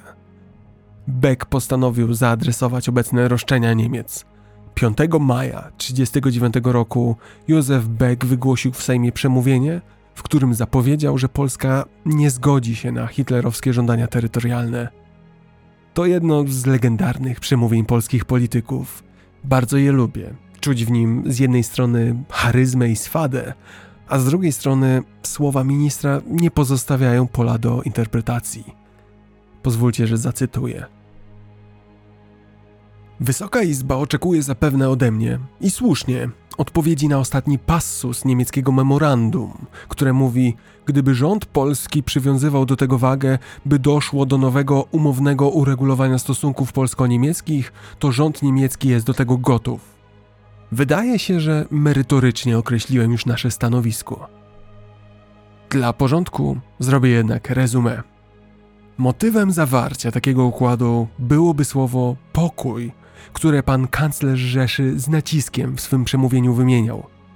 Pokój jest na pewno celem ciężkiej i wytężonej pracy dyplomacji polskiej. Po to, aby to słowo miało realną wartość, potrzebne są dwa warunki. Po pierwsze, pokojowe zamiary, po drugie, pokojowe metody postępowania. Jeżeli tymi dwoma warunkami rząd Rzeszy istotnie się kieruje w stosunku do naszego kraju, wszelkie rozmowy, respektujące oczywiście wymienione przeze mnie uprzednio zasady, są możliwe. Gdyby do takich rozmów doszło, to rząd polski swoim zwyczajem traktować będzie zagadnienie rzeczowo, licząc się z doświadczeniami ostatnich czasów, lecz nie odmawiając swej najlepszej woli. Pokój jest rzeczą cenną i pożądaną. Nasza generacja, skrwawiona w wojnach, na pewno na pokój zasługuje. Ale pokój, jak prawie wszystkie sprawy tego świata, ma swoją cenę. Wysoką, ale wymierną. My w Polsce nie znamy pojęcia pokoju za wszelką cenę. Jest tylko jedna rzecz w życiu ludzi, narodów i państw, która jest bezcenna. Tą rzeczą jest honor.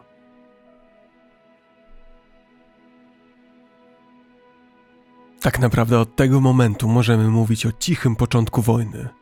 Rozmowy o Gdańsku i korytarzu zostały zerwane. Przez wiele miesięcy Niemcy i Polska nie utrzymywały żadnych kontaktów dyplomatycznych. W tym okresie Niemcy dowiedzieli się, że Francja i Wielka Brytania nie zdołały zawrzeć sojuszu ze Związkiem Radzieckim przeciwko Niemcom.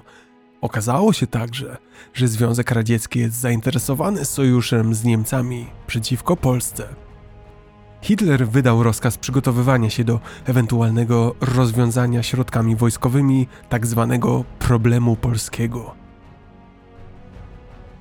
W maju, w oświadczeniu do swoich generałów, gdy ci byli w trakcie planowania inwazji na Polskę, Hitler dał do zrozumienia, że inwazja nie odbędzie się bez oporu, jak to miało miejsce na przykład w przypadku Czechosłowacji.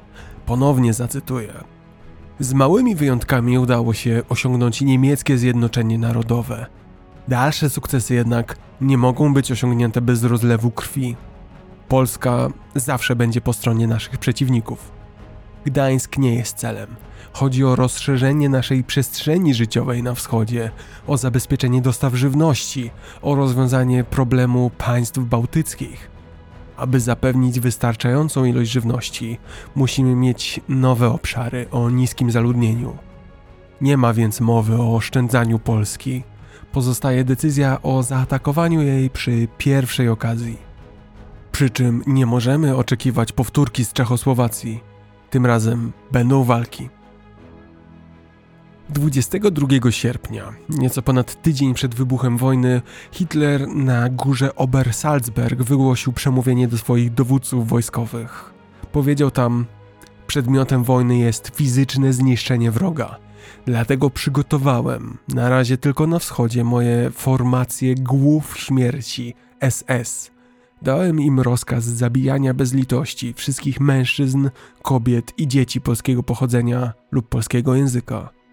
Tylko w ten sposób możemy uzyskać potrzebną nam przestrzeń życiową.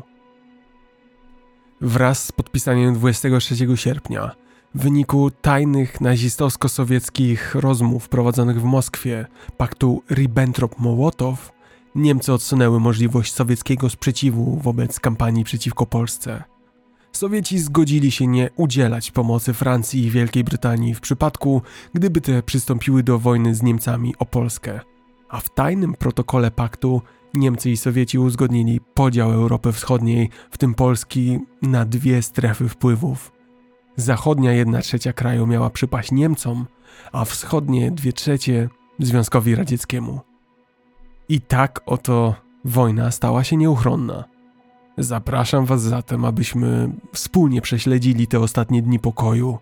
Ostatnie dni, zanim na pięć lat cały świat pogrąży się znowu w wojnie światowej.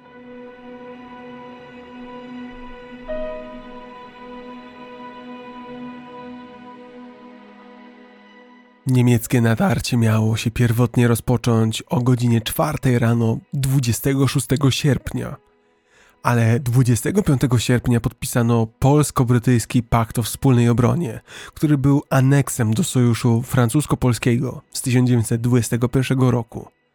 W porozumieniu tym Wielka Brytania zobowiązała się do obrony Polski, zagwarantowała zachowanie polskiej niepodległości. Przy tej okazji Brytyjczycy i Polacy dali Berlinowi do zrozumienia, że są gotowi wznowić rozmowy, co oznaczało, że plan Hitlera, by bez niczyjego sprzeciwu rozwiązać kwestię polską, stanął pod znakiem zapytania. Hitler wahał się więc i odłożył atak na 1 września. Był jednak jeden wyjątek.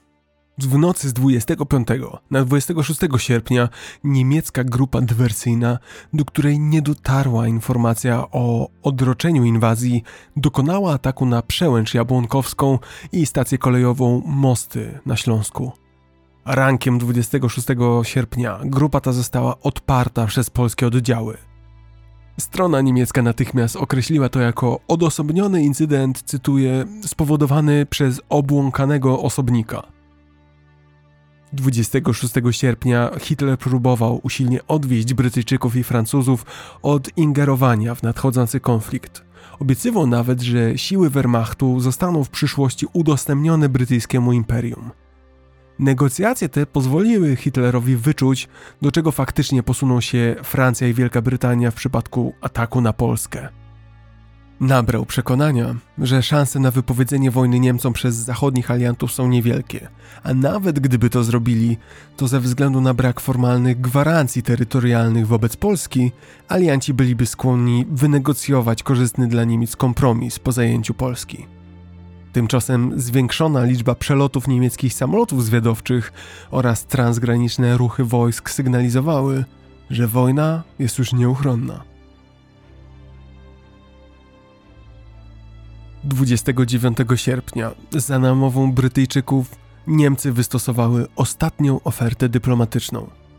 Tego wieczoru rząd niemiecki ogłosił, że dąży do odzyskania Gdańska korytarza polskiego oraz zabezpieczenia mniejszości niemieckiej w Polsce. Stwierdził, że jest gotów rozpocząć negocjacje, ale zaznaczył, że przedstawiciel polskiej strony, uprawniony do podpisania porozumienia, miałby przybyć do Berlina już następnego dnia. Gabinet brytyjski był zadowolony, że wreszcie pojawiła się nadzieja na negocjacje, ale uznano wymóg natychmiastowego przybycia polskiego przedstawiciela i to z pełnymi uprawnieniami do podpisywania umów międzynarodowych za ultimatum nie do przyjęcia. Negocjacje powinny być przecież na wolnej stopie, a nie przebiegać w ten sposób, że ich rezultat jest znany przed tym, gdy strony zasiądą jeszcze do stołu. 30 sierpnia Polska marynarka wojenna ewakuowała swoją flotylę niszczycieli do Wielkiej Brytanii, realizując tzw. Tak plan Pekin. Plan ten obejmował wycofanie trzech polskich niszczycieli: burza, błyskawica i grom. Takie podejście było podyktowane wysokim prawdopodobieństwem bezsensownego, rychłego zniszczenia tych okrętów. Były one bardzo duże. Istniało ryzyko, że już w pierwszych chwilach wojny zostaną zniszczone przez wroga, stanowiąc łatwy cel. W kraju pozostał czwarty niszczyciel, Wicher. Miał on za zadanie osłaniać stawiacz min Gryf, a ponadto był szykowany do interwencji w Gdańsku na wypadek próby aneksji tego miasta przez Niemców.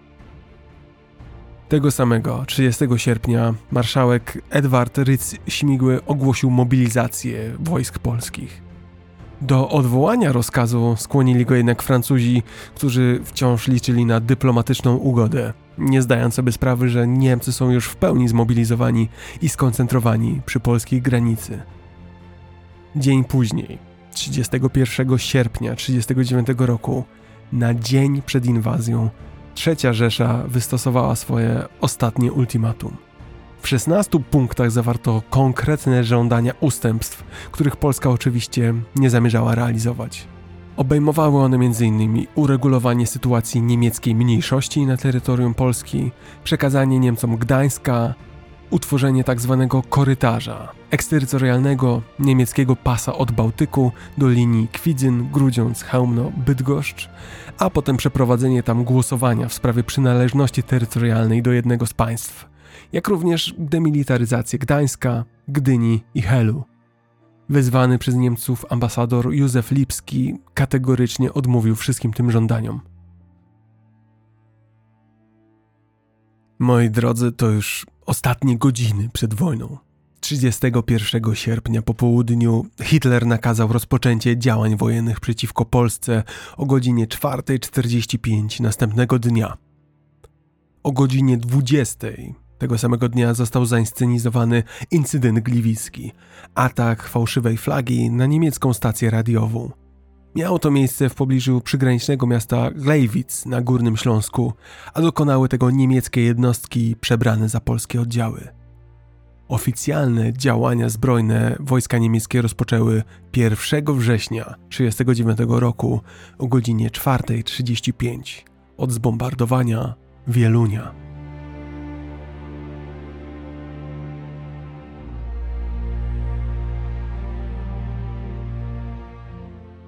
1 września 1939 roku o godzinie 6.30, dwie godziny po tym jak bomby spadły na Wieluń, speaker radiowy Zbigniew Świętochowski wypowiedział najważniejsze słowa, jakie dotychczas padły przez mikrofony polskiego radia.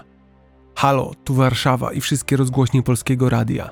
Dziś o godzinie 5.40 oddziały niemieckie przekroczyły granicę polską, łamiąc pakt o nieagresji. Bombardowano szereg miast. Za chwilę usłyszą Państwo komunikat specjalny. Następnie w eter pobiegły słowa. A więc wojna. Z dniem dzisiejszym wszelkie sprawy i zagadnienia schodzą na plan dalszy. Całe nasze życie publiczne i prywatne przestawiamy na specjalne tory. Weszliśmy w okres wojny. Cały wysiłek narodu musi iść w jednym kierunku. Wszyscy jesteśmy żołnierzami. Musimy myśleć tylko o jednym: walka aż do zwycięstwa. Istotnie, tak oto zaczęła się walka Dawida z Goliatem. Tak oto rozpoczął się nasz narodowy ostatni bastion. Nikt nie spodziewał się, do jak nierównej walki stajemy. Niemiecka armia posiadała w swoich zasobach prawie 3,5 tysiąca czołgów.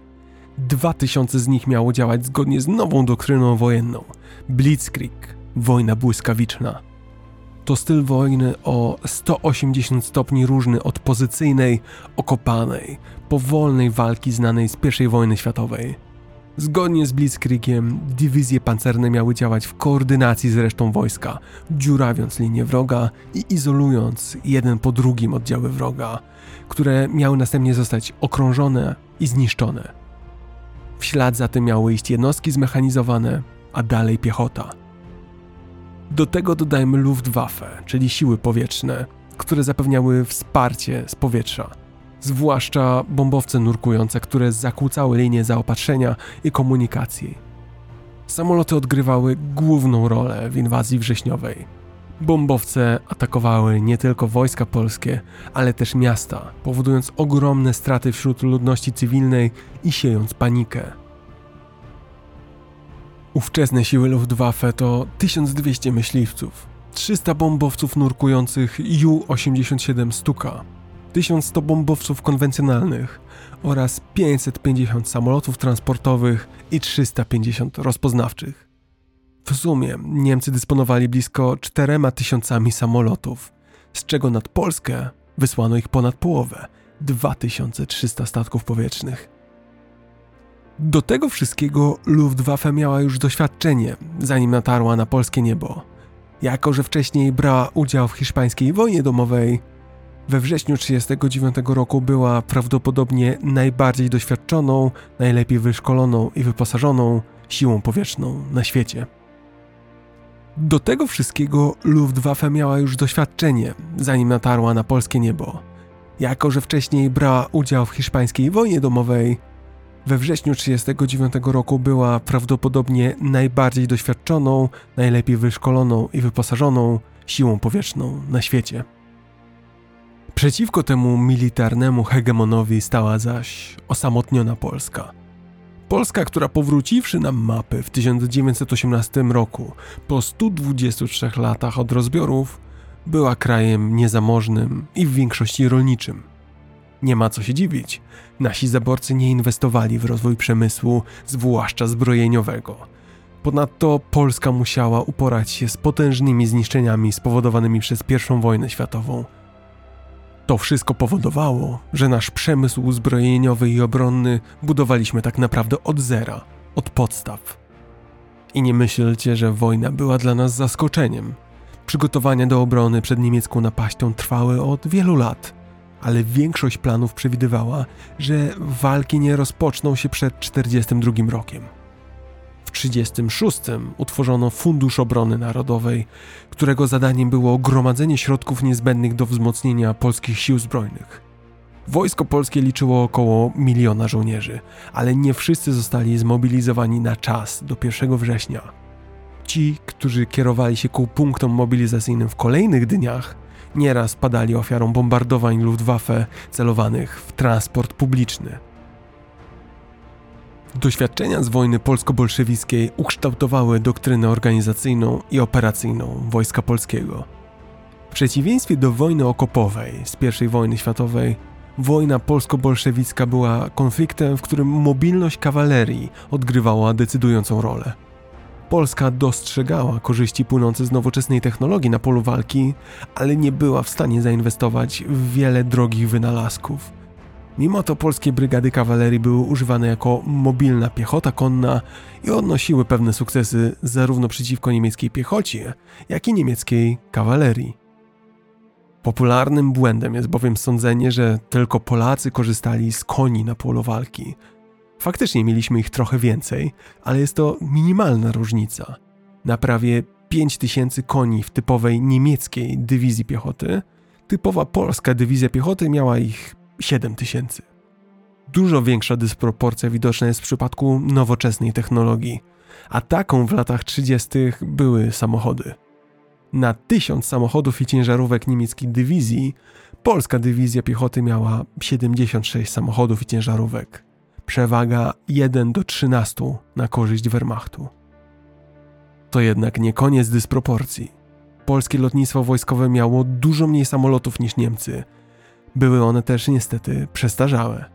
Wbrew niemieckiej propagandzie, nasze lotnictwo nie zostało zniszczone jeszcze na ziemi, zanim w ogóle zdążyło wystartować. Samoloty zostały skutecznie rozproszone przed rozpoczęciem konfliktu, a w pierwszych dniach nie zniszczono na ziemi ani jednego polskiego samolotu. Nie zmienia to jednak faktu, że polskim siłom powietrznym brakowało nowoczesnych myśliwców. Powodem było wstrzymanie rozwoju wielu rozwijanych projektów, takich jak samolot pościgowy Wilk i opóźnienia w wprowadzaniu zupełnie nowego, nowoczesnego polskiego myśliwca Jastrząb ale nasi piloci należeli do najlepiej wyszkolonych na świecie, co udowodnili rok później w bitwie o Anglię. Ogólnie rzecz biorąc, Niemcy mieli liczebną i jakościową przewagę w powietrzu. Polska miała około 600 samolotów, z czego tylko ciężkie bombowce Łoś były nowoczesne i porównywalne z ich niemieckimi odpowiednikami. Wszystkie nasze samoloty bombowce i myśliwce były rodzimej polskiej konstrukcji. Co ciekawe, nasze bombowce były nowocześniejsze od myśliwców. Było to zgodne z planem Ludomiła Rajskiego, który kładł nacisk na silne siły bombowe. Polskie myśliwce były starsze niż ich niemieckie odpowiedniki. Myśliwiec PZL P-11, produkowany na początku lat 30., miał prędkość maksymalną tylko 365 km na godzinę, znacznie mniej niż niemiecki odpowiednik. Aby to zrekompensować, piloci polegali na zwrotności i dużej prędkości nurkowania myśliwca. Nasze siły pancerne składały się z dwóch brygad pancernych, czterech samodzielnych batalionów czołgów oraz około 30 kompanii tankietek TKS towarzyszących piechocie i kawalerii. Standardowym czołgiem Wojska Polskiego podczas inwazji w 1939 roku był czołg lekki 7TP. 7TP to był pierwszy na świecie czołg wyposażony w silnik diesla i peryskop 360 stopni. 7TP był znacznie lepiej uzbrojony niż jego odpowiednicy, niemieckie czołgi Panzer I i II, ale do wybuchu wojny wyprodukowano tylko 140 takich czołgów.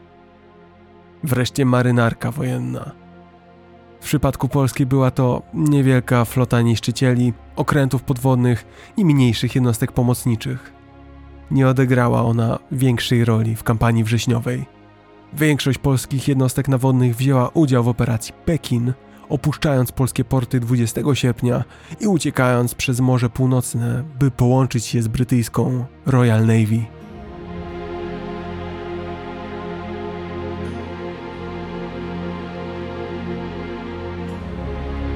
Jeśli jest jedna rzecz, którą udowodniła inwazja wrześniowa w 1939 roku, to jest to to, że dopracowany w najdrobniejszych szczegółach plan jest gwarantem sukcesu. W tym przypadku chodziło niestety o niemiecki sukces militarny. Analizując plan niemieckiej inwazji, widać doskonale, że Hitler planował swoją napaść z chirurgiczną wręcz precyzją. Kampanię wrześniową opracował szef sztabu generalnego generał Franz Halder, a kierował nią generał Walter von Brauchitsch. Zakładała ona rozpoczęcie działań wojennych jeszcze przed wypowiedzeniem wojny i realizowała doktrynę masowego okrążenia i niszczenia sił wroga. Piechota, wyposażona w mobilną artylerię i wsparcie logistyczne, miała być wspierana przez czołgi i niewielką liczbę piechoty na ciężarówkach, aby umożliwiać szybkie przemieszczanie się wojsk, precyzyjne lokalizowanie wroga, izolowanie poszczególnych oddziałów i niszczenie ich jeden po drugim. Niemieccy planiści uważali, że na podbicie Polski potrzeba trzech miesięcy. Hitler żądał o wiele szybszego tempa – od swoich generałów zażądał zwycięstwa w ciągu sześciu tygodni. W obliczu tak ambitnego, krótkiego terminu, dowódcy niemieccy zamierzali w pełni wykorzystać wszystkie naturalne atuty, jakie tylko mogli, przeciwko Polsce. Teren Polski był dobrze przystosowany do prowadzenia działań mobilnych przy sprzyjającej pogodzie – Nasza druga Rzeczpospolita to po pierwsze w większości płaskie równiny, a po drugie niestety długie granice o łącznej długości prawie 5600 km. Sama granica Polski z Niemcami na zachodzie i północy rozciągała się na 2000 km. Wcielenie przez Niemcy Czech i Moraw oraz utworzenie niemieckiego marionetkowego państwa Słowacji oznaczało zaś, że południowa flanka Polski również była odsłonięta. I pamiętajcie teraz, że wówczas Polska wyglądała trochę inaczej. Na przykład moja rodzinna Warmia i Mazury znajdowały się po stronie niemieckiej. Pamiętam jeszcze, jak, jak jako dziecko jeździłem z rodzicami do Warszawy z mojego Olsztyna i zawsze byłem zdziwiony, gdy mijaliśmy Muławę. W Muławie znajduje się pomnik żołnierza z bagnetem w ręku. Tata opowiedział mi, że ten pomnik upamiętnia bohaterskich obrońców Polski, którzy bronili się pod Muławą.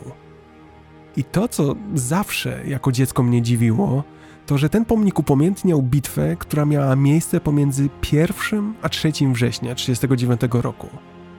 1 a 3 września to przecież sam początek wojny, a przecież od godziny jechaliśmy z Olsztyna, cały czas w kierunku Warszawy, cały czas na terenie Polski. I dopiero po kilku latach w szkole podstawowej zobaczyłem mapy II Rzeczpospolitej i zrozumiałem, że Muława była praktycznie na granicy Polski i niemieckich Prus Wschodnich. Zgodnie z Fall Weiss, z planem białym, planem inwazji na Polskę, niemieckie jednostki miały wkroczyć do Polski z trzech kierunków.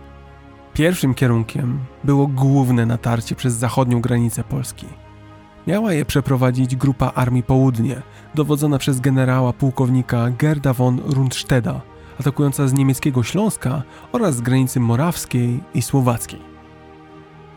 Ósma armia generała Johannesa Blaskowica miała nacierać na wschód w kierunku Łodzi, czternasta armia generała Wilhelma Lista miała nacierać w kierunku Krakowa i szturmować karpacką flankę Polaków – a dziesiąta armia generała Waltera von Reichenau miała zadać decydujący cios w serce Polski, aż do stolicy. Drugim kierunkiem natarcia był atak z północnych Prus. Fedor von Bock dowodził grupą Armii Północ, która miała uderzyć na południe z Prus Wschodnich, oraz czwarta armia generała Günthera von Klüge, który miał zaatakować na wschód, przełamując się przez korytarz Polski. Wreszcie trzeci kierunek ataku natarcie sojuszniczych jednostek grup Armii Południe ze Słowacji. A do tego wszystkiego, jako dywersja z linii frontu Volksdeutscher Selbstschutz, zamieszkująca Polskę mniejszość niemiecka, angażująca się w działania dywersyjne i sabotażowe. Wszystkie trzy główne natarcia miały spotkać się w Warszawie, a główna część polskiej armii miała zostać okrążona i zniszczona na zachód od Wisły. A jak wyglądał polski plan obrony? Plan obrony kraju, plan Zachód, był owocem decyzji rozmieszczenia sił bezpośrednio na granicy polsko-niemieckiej. Nasze najcenniejsze zasoby naturalne i przemysł znajdowały się wzdłuż zachodniej granicy, na Górnym Śląsku. Plan obrony koncentrował się na ich ochronie. Obawiano się, że jeżeli Polska wycofa się z regionów spornych z Niemcami i spróbuje na przykład mocniej chronić centrum kraju, to Wielka Brytania i Francja przy pierwszej okazji podpiszą z Niemcami traktat pokojowy na wzór monachijskiego i pozwolą Niemcom pozostać na tych terenach. Te obawy wzmacniał fakt, że żaden z naszych sojuszników nie zagwarantował konkretnie ani nienaruszalności polskich granic, ani też naszej integralności terytorialnej. To sprawiło jednak, że musieliśmy zlekceważyć francuskie rady, aby rozmieścić swoje siły za naturalnymi przeszkodami, takimi jak Wisła i San. Chcieliśmy chronić całe nasze terytorium za wszelką cenę. Plan Zachód przewidywał, że wojska polskie w pewnym momencie będą mogły cofnąć się w głąb kraju, ale miał to być powolny odwrót na umacniane pozycje. Taki odwrót miał dać siłom zbrojnym czas na dokończenie mobilizacji i przeprowadzenie generalnej kontrofensywy już przy wsparciu zachodnich aliantów, którzy gwarantowali przecież nasze bezpieczeństwo i którzy do tego czasu mieli już dotrzeć do Polski. W przypadku niepowodzenia obrony terytorium, armia polska miała wycofać się na południowy wschód kraju, gdzie surowy teren, rzeki Stryj i Dniestr, doliny, wzgórza i bagna stanowiły naturalne linie obrony przed niemieckim natarciem. Tam też w razie potrzeby przewidywano utworzenie przedmościa rumuńskiego, gdzie bronilibyśmy się do czasu przybycia pomocy z zachodu. To już była sama granica II Rzeczpospolitej z Rumunią, ostatni planowany bastion planu Zachód. Wszystkich zgubił optymizm. Brytyjczycy i Francuzi szacowali, że Polska będzie w stanie bronić się przez dwa, a nawet trzy miesiące, a Polska oceniała, że może robić to nawet pół roku. Polska przygotowywała swoje szacunki i plan obrony w oparciu o to, że zachodni alianci wywiążą się ze swoich zobowiązań traktatowych i szybko rozpoczną własną ofensywę.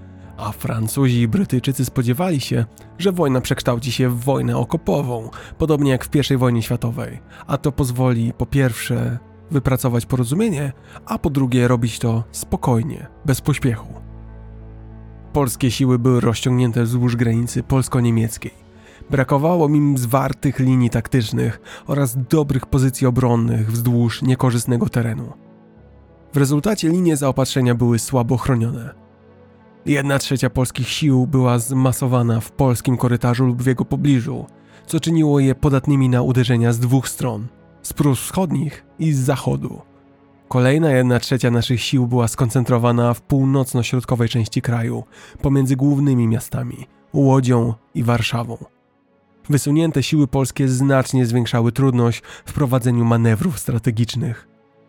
Na to wszystko nakładała się niedostateczna mobilność. Polskie jednostki często nie były na czas taktycznie wycofywać się z pozycji obronnych, były w popłochu wypierane przez bardziej mobilne niemieckie formacje. Jakby tego było mało, ludność cywilna nie miała świadomości czyhającego zagrożenia. Polska propaganda przedwojenna podkreślała, że każda niemiecka inwazja zostanie szybko odparta. Pierwsze polskie porażki podczas inwazji były szokiem. Mieszkańcy miast i wsi wpadli w panikę i zaczęli uciekać na wschód, siejąc chaos, obniżając morale mijających wojsk polskich i utrudniając transport drogowy polskim oddziałom. Propaganda zwycięstwa miała również negatywne skutki dla samych oddziałów polskich. Nie dość, że łączność radiowa była zakłócana przez niemieckie jednostki działające na tyłach, to chaos w wojsku siały doniesienia polskich stacji radiowych i gazet, które to często informowały o wyimaginowanych zwycięstwach i innych, nie mających nawet miejsca operacjach wojskowych. Doprowadziło to do tego, że niektóre polskie oddziały zostały okrążone albo szły na pewną śmierć, ale myślały, że tak naprawdę kontratakują, albo że właśnie nadciągają posiłki z innych zwycięskich obszarów. Przejdźmy zatem do tego, jak przebiegał ten najdramatyczniejszy w historii Polski wrzesień. Niemiecka inwazja, tak jak wspomniałem, rozpoczęła się od incydentu w czyli prowokacji gliwickiej. Była to operacja fałszywej flagi. Atak na stację radiową w niemieckim Gleiwitz, dokonana przez Niemców w nocy z 31 sierpnia 1939 roku. Wraz z około dwoma tuzinami podobnych incydentów, ataki te zostały spreparowane przez Niemców jako casus belli w celu uzasadnienia inwazji na Polskę. Przed inwazją Hitler wygłosił przemówienie radiowe, w którym potępił te akty rzekomej polskiej agresji i zapowiedział atak na Polskę, który rozpoczął się następnego dnia rano. Po kilku takich zainscenizowanych niemieckich incydentach, jeden z pierwszych aktów wojny miał miejsce 1 września 1939 roku.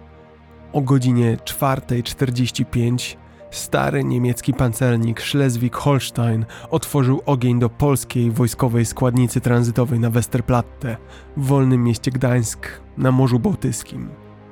I oto przed nami pierwszy bohaterski epizod kampanii wrześniowej. Przygotujcie się dobrze.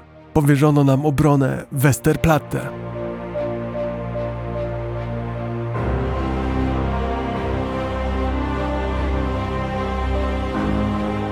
Wczesnym rankiem 1 września 1939 roku Schleswig-Holstein wystrzelił pierwszą salwę w kierunku polskiego garnizonu. Czas oddania tej salwy określono na 4.45 rano. Wkrótce potem na Westerplatte major Henryk Sucharski, który dowodził garnizonem, nadał przez radio do pobliskiej polskiej bazy wojskowej na Półwyspie Helskim sygnał SOS, jestem pod ostrzałem.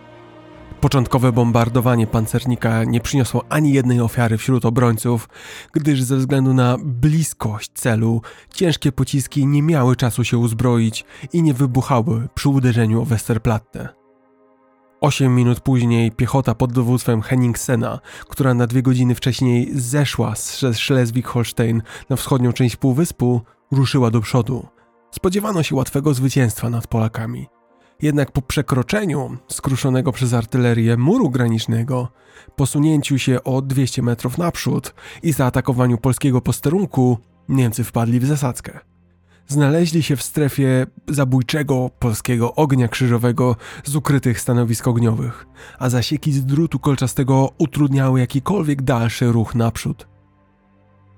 O 5.15 działo polowe, dowodzone przez porucznika Leona Pająka, otworzyło intensywny ogień do nacierających Niemców, wystrzeliwując 28 pocisków i równając z ziemią kilka gniazd karabinów maszynowych po drugiej stronie kanału portowego. W międzyczasie niemiecka piechota była ostrzeliwana przez polskie moździerze, a nawet sam pancernik Schleswig-Holstein stał się celem polskich dział 37 mm.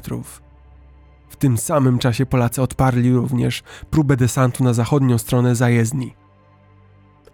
W tym początkowym starciu Polacy ponieśli dwie ofiary, a polski żołnierz, starszy sierżant rezerwy Wojciech Najsarek, zginął od ognia karabinu maszynowego. Najsarek został określony jako pierwsza polska ofiara bitwy o Westerplatte – Niektórzy debatują, że tego wrześniowego poranka Najsarek mógł być nawet pierwszą ofiarą wojny w ogóle. O godzinie 6.22 niemieccy żołnierze piechoty morskiej gorączkowo przekazywali przez radio informację, że niespodziewanie ponoszą ciężkie straty i muszą się zacząć wycofywać. Straty wynosiły już 50 Niemców. Nastąpiło kolejne bombardowanie z pancernika, trwające od 7.40 do 8.55. Do tego czasu ośmiu Polaków zginęło. Wówczas nastąpił kolejny niemiecki szturm. Dopiero wtedy udało się wybić polskie działo polowe. Niemcy zaatakowali ponownie od 8.35 do 12.30, ale napotykali miny, wścięte drzewa, druty kolczaste i intensywny krzyżowy ogień. W południe, kiedy Niemcy znów cofali się, porucznik Wilhelm Henningsen został ciężko ranny – Friedrich Georg Eberhard poprosił o wsparcie lotnicze, ale zostało ono odroczone. W okolicach Westerplatte panowała zbyt zła pogoda, by samoloty mogły skutecznie działać. Do końca pierwszego dnia po stronie niemieckiej bilans był dużo gorszy 16 zabitych i 120 rannych. Niemieccy dowódcy byli w szoku. Nie spodziewali się, że walki w ogóle potrwają dłużej niż dzień doszli do wniosku, że atak lądowy jest niemożliwy do przeprowadzenia, dopóki polska obrona nie zostanie zneutralizowana. Analizując ponownie zdjęcia lotnicze, na których wcześniej nie doceniali polskiej obrony, teraz z ostrożności przeszacowali w drugą stronę. Stwierdzili, że Polacy musieli zapewne zbudować rozległe, podziemne, pancerne fortyfikacje. Sześć stogów siana widzianych z samolotów uznano za pancerne kopuły bunkrów. W kolejnych dniach Niemcy bombardowali Westerplatte za pomocą artylerii morskiej i ciężkiej artylerii polowej, w tym haubic 105 i 210 mm. Jeden pocisk z takiej haubicy miał 20 cm średnicy. Wyobraźcie sobie, jakie zniszczenie musiała siać jedna taka salwa. A jednak obrońcy Westerplatte dalej i dalej stali na straży swojego bastionu. 2 września w godzinach między 18.05 a 18.25 nalot 60 bombowców nurkowych Junkers Ju-87 Stuka zrzucił na Polaków 27 ton bomb, eliminując polskie moździerze, niszcząc wartownię piątą bombą o wadze pół tony i zabijając co najmniej 8 polskich żołnierzy. Nalot spowił całe Westerplatte w dymie i zniszczył jedyne radio Polaków oraz dużą część zapasów żywności. 4 września torpedowiec T-196, wspierany przez stary trałowiec von der Gronen, dokonał ataku z zaskoczenia. Placówka Polaków na wale musiała być opuszczona z powodu zniszczeń. Teraz tylko placówka na forcie blokowała niemiecki atak od północy. 5 września Sucharski odbył naradę ze swoimi oficerami, na której pod rozwagę poddał poddanie się. Westerplatte wedle planu miało bronić się maksymalnie 12 godzin. Tymczasem trwał już piąty dzień zaciekłych ataków. Zastępca Sucharskiego, Dąbrowski, był przeciwny poddaniu się. Podjęto zatem decyzję. Bronimy się dalej. Lubię myśleć, że obrona Westerplatte miała wiele wspólnego z termopilami. Tak jak Xerxes w pewnym momencie uciekł się do podstępu, tak podobnie próbowali to robić Niemcy. 6 września dwukrotnie podjęli oni próbę podpalenia lasu porastającego Westerplatte. Chcieli to zrobić za pomocą cystern wypełnionych ropą, wtoczonych po linii kolejowej. Fortel ten nie udał się, gdyż przerażony maszynista przedwcześnie odłączył cysternę. Pociąg nie dotarł do celu, ale podpalił las, który stanowił dla Polaków cenną osłonę. Ponadto płonące wagony jasno wskazywały, gdzie okopali się Niemcy. Ponieśli oni zatem ciężkie straty. Drugi atak pociągu po południu również zakończył się niepowodzeniem. Na drugiej naradzie z oficerami, 6 września, Sucharski ponownie był gotów do kapitulacji. Na Westerplatte krytycznie brakowało zapasów. Ponadto wielu rannych cierpiało na gangrenę. Jasne było, że nikt nie nadciągnie z ratunkiem na czas. O godzinie 4.30 rano, 7 września, Niemcy otworzyli intensywny ogień, który trwał 2,5 godziny, aż do 7 rano. Miotacze płomieni i bombardowania niszczyły wartownię drugą oraz uszkodziły wartownię pierwszą i czwartą. Westerplatte było już ruiną, dymiącymi zgliszczami. Nie było już ratunku, a dalsza obrona stała się bezcelowa. O godzinie 9.45 7 września 1939 roku nad Westerplatte pojawiła się biała flaga. Polska obrona tak zaimponowała Niemcom, że ich dowódca Eberhard pozwolił Sucharskiemu zatrzymać w niewoli ceremonialną, ozdobną polską szablę. Sucharski, wyprostowany, dumny, patrząc w oczy, oficjalnie zakończył obronę a Niemcy stali na baczność, gdy polski garnizon wymaszerował o 11.30 ze zgliszczy. Niemieckie straty wyniosły 50 zabitych żołnierzy i 150 rannych. Polacy stracili 15 żołnierzy, a ranionych było 40. Dlaczego obrona Westerplatte była tak wyjątkowa? To proste. Ponad 3000 niemieckich żołnierzy zostało unieruchomionych w trwającej tydzień operacji, a walczyli przecież przeciwko małemu polskiemu garnizonowi. Garnizonowi, który zakładali, że zdobędą w ciągu jednego dnia. Tym samym nie mogli działać gdzie indziej. Zmuszeni byli dzień po dniu próbować poskromić polski opór. Przy tej okazji chciałem podzielić się z wami dwoma cytatami dotyczącymi Westerplatte – Oba za każdym razem robią na mnie duże wrażenie. Oba bowiem idealnie oddają, ile kosztowała ta nierówna walka, ile honoru wymagało stanie w tym ostatnim bastionie i dlaczego takie poświęcenie ma sens. Pierwszy z nich to fragment twórczości Konstantego Ildefonsa Gałczyńskiego, poety i zarazem patrona mojego byłego liceum. Stąd zresztą znam ten utwór. Utwór nazywa się Pieśń o żołnierzach z Westerplatte, a jego fragment jest następujący. Kiedy się wypełniły dni i przyszło zginąć latem, prosto do nieba czwórkami szli żołnierze z Westerplatte. Drugi cytat, którym chciałbym się z wami podzielić, to fragment przemówienia skierowanego do młodzieży zgromadzonej na Westerplatte w połowie czerwca 1987 roku. Przemówienie to wygłosił Ojciec Święty Jan Paweł II. Jest ono trochę inne niż wiersz Gałczyńskiego, bo dotyka nie samej militarnej warstwy obrony Westerplatte, ale tego, czym ten akt heroizmu może być dla każdego z nas. Oto te słowa. Każdy z Was, młodzi przyjaciele, znajduje też w życiu jakieś swoje Westerplatte, jakiś wymiar zadań, które musi podjąć i wypełnić, jakąś słuszną sprawę, o którą nie można nie walczyć, jakiś obowiązek, od którego nie można się uchylić, nie można zdezerterować.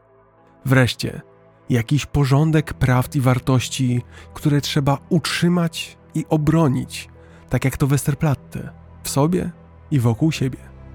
Tak, obronić dla siebie i dla innych.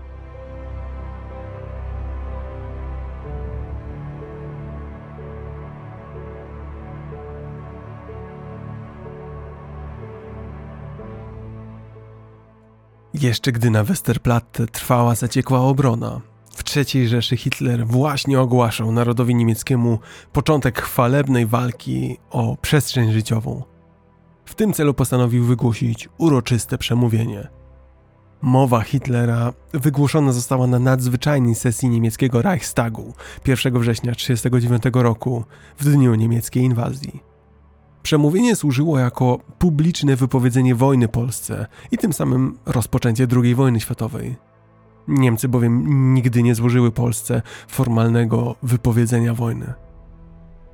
To przemówienie miało być dużo bardziej uroczyste niż to, które wygłosił Hitler tego samego dnia do żołnierzy o 5.40 rano, niespełna godzinę po tym, jak rozpoczął się ostrzał.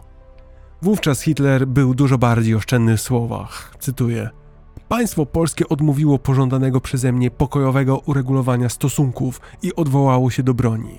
Aby położyć kres temu obłędowi, nie mam innego wyjścia, jak tylko odtąd odpowiedzieć siłą na siłę. W międzyczasie przygotowywano się w Reichstagu. Barykady, policja. Spodziewano się tłumów na ulicach, wiwatujących na cześć nowego rozdziału historii niemieckiej Rzeszy – ale pojawiła się tylko garstka ludzi, a Berlińczycy byli w dużej mierze apatyczni, wręcz ponurzy. Nie wykazywali entuzjazmu dla wojny. Rozpoczęło się przemówienie. Przebiegało ono zgodnie z typowym dla Hitlera schematem. Zaczynało się bardzo powoli, a następnie stopniowo przechodziło w burzę wykrzykiwanych oszczerstw. Choć niektóre ze stwierdzeń były prawdziwe, ogólnie było ono celowym zbiorem kłamstw. Hitler szczegółowo przeinaczał przebieg wydarzeń dyplomatycznych poprzedzających inwazję. Cytuję: Próbowałem rozwiązać problem Gdańska i korytarza, proponując pokojową dyskusję. W rozmowach z polskimi mężami stanu omawiałem polubowne idee, które znacie z mojego ostatniego wystąpienia. Nie ma nic skromniejszego i bardziej lojalnego niż moje propozycje. Propozycje te zostały jednak odrzucone. Nie tylko odpowiedziano na nie najpierw mobilizacją polskich wojsk, ale też odpowiedziano zwiększonym terrorem i naciskiem na naszych niemieckich rodaków. Polska nie chciała rozsądnego załatwienia kwestii korytarzowej. Podjąłem jeszcze jeden, ostatni wysiłek w kierunku mediacji. Przez całe dwa dni siedziałem z moim rządem i czekałem, czy rządowi polskiemu będzie wygodnie wysłać pełnomocnika, czy nie. Moi posłowie, gdyby rząd niemiecki i jego przywódca zawsze cierpliwie znosili takie traktowanie, to Niemcy zasługiwałyby tylko na zniknięcie ze sceny politycznej. Ale błędnie ocenia się mnie, jeśli moje umiłowanie pokoju i moją cierpliwość myli się ze słabością lub nawet tchórzostwem. Hitler następnie mówił o pakcie Ribbentrop-Mołotow, który został podpisany 10 dni wcześniej, 23 sierpnia. Mimo, że wiadomość o pakcie została opublikowana w Związku Radzieckim i do tego czasu rozeszła się po całym świecie, w tym przemówieniu Hitler po raz pierwszy oficjalnie się do niego odniósł. Jestem szczęśliwy, że mogę powiedzieć o jednym wydarzeniu. Nie widzę żadnego powodu, dla którego Niemcy i Rosja miałyby nadal stawać przeciwko sobie nawzajem. Postanowiliśmy więc zawrzeć pakt, który wyklucza na zawsze jakiekolwiek użycie przemocy między nami. Rosja i Niemcy już raz walczyły ze sobą w wojnie światowej. To nie powinno i nie będzie miało miejsca po raz drugi. Dalej Hitler uzasadnił niemiecki atak, powołując się na polską winę w oparciu o rzekome polskie okrucieństwa, w tym opisał incydent gliwicki. Tej nocy po raz pierwszy polscy żołnierze ostrzelali nasze terytorium. Od 5.45 odpowiadamy ogniem, a od tej pory na bomby będziemy odpowiadać bombami. Dalej Hitler obiecał: Nie będę prowadził wojny przeciwko kobietom i dzieciom rozkazałem moim siłom powietrznym ograniczyć się do ataków na cele wojskowe. W dalszej części mowy Hitler ogłosił się Erste Soldat des Deutschen Reiches, pierwszym żołnierzem Rzeszy Niemieckiej. Nie było w niemieckim wojsku takiego oficjalnego stopnia. Było to samozwańcze określenie, będące odpowiednikiem generalissimusa – był to kolejny krok w cementowaniu pozycji Hitlera jako najwyższego dowódcy niemieckich sił zbrojnych. Cytuję: Jestem odtąd tylko pierwszym żołnierzem Rzeszy Niemieckiej. Ponownie dziś nakładam ten mundur. Mundur dla mnie najświętszy i najdroższy. Nie zdejmę go, dopóki zwycięstwo nie zostanie zapewnione, albo dopóki nie zginę, próbując je zapewnić. Rzeczywiście, Podczas tego przemówienia Hitler miał na sobie szary mundur wojskowy, a nie brązowy mundur partii nazistowskiej, który zakładał do wcześniejszych przemówień.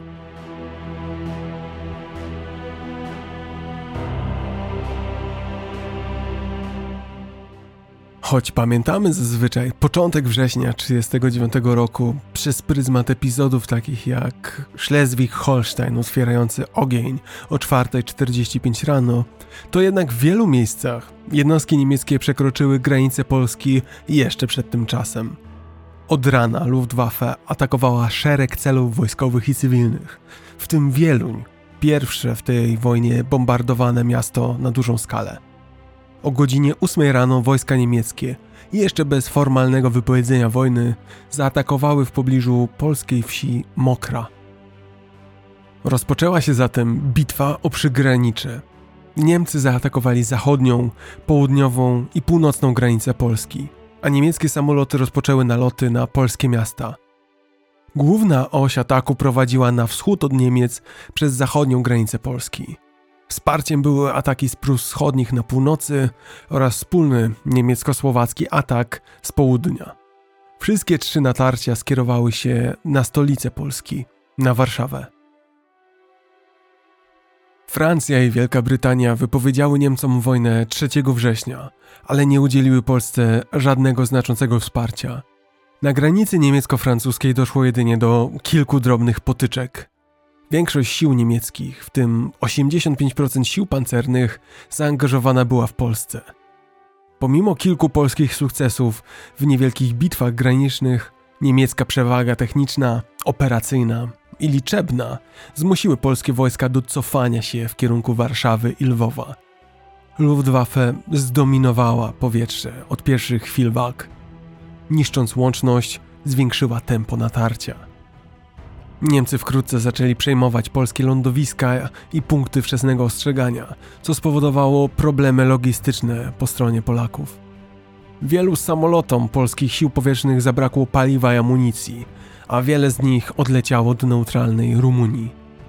Początkowa liczba 400 polskich samolotów w ciągu dwóch pierwszych tygodni wojny została zredukowana do 54, a nasz opór powietrzny praktycznie ustał.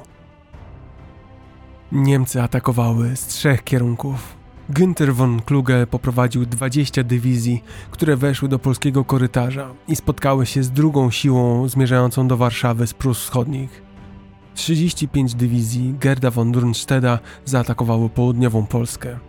Do 3 września, kiedy von Kluge na północy osiągnął Wisłę, a Georg von Kichler zbliżał się do Narwi, czołgi Waltera von Reichnau były już zawartą. Dwa dni później niemieckie lewe skrzydło było już na tyłach łodzi, a prawe pod Kielcami. 7 września obrońcy Warszawy cofnęli się do Wisły, gdzie stawiali opór niemieckim czołgom. Linia obrony przebiegała pomiędzy Płońskiem a Półtuskiem. Prawe skrzydło Polaków zostało wyparte z Ciechanowa. Wkrótce Polacy zostali wyparci również z Półtuska, a Niemcy zagrażali obejściem polskiej flanki i parciem na Wisłę i Warszawę. Półtusk jednak udało się odzyskać, a wszystko to pod ciężkim niemieckim ostrzałem. Wiele niemieckich czołgów zostało zdobytych po tym, jak niemiecki atak przebijał linię obrony, ale polscy obrońcy zdołali je oskrzydlić. 8 września jeden z korpusów pancernych po przebyciu 225 km w ciągu pierwszego tygodnia kampanii dotarł do przedmieść Warszawy. Dywizje lekkie na prawo od Reichnała były do 9 września nad Wisłą między Warszawą a Sandomierzem, a Liszt na południu był nad Sanem w okolicach Przemyśla. W tym samym czasie Guderian prowadził czołgi przez Narew, atakując linię Bugu. Wszystkie armie niemieckie czyniły znaczne postępy w wypełnianiu swoich części planu. Wojska polskie rozpadły się na nieskoordynowane fragmenty, z których część cofała się, a część wykonywała bezładne ataki na najbliższe kolumny niemieckie. Nie było rady. W pierwszym tygodniu polskie siły musiały porzucić regiony Pomorza, korytarz Polski, Wielkopolskę i Górny Śląsk. Polski plan obrony granic okazał się porażką. Postępy Niemiec nie zostały w ogóle spowolnione.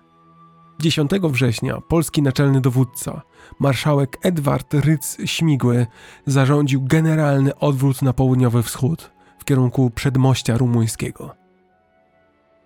Tymczasem Niemcy zacieśniali swoje okrążenie sił polskich na zachód od Wisły, w rejonie Łodzi i jeszcze dalej na zachód, w okolicach Poznania. Wkraczali głęboko we wschodnią Polskę.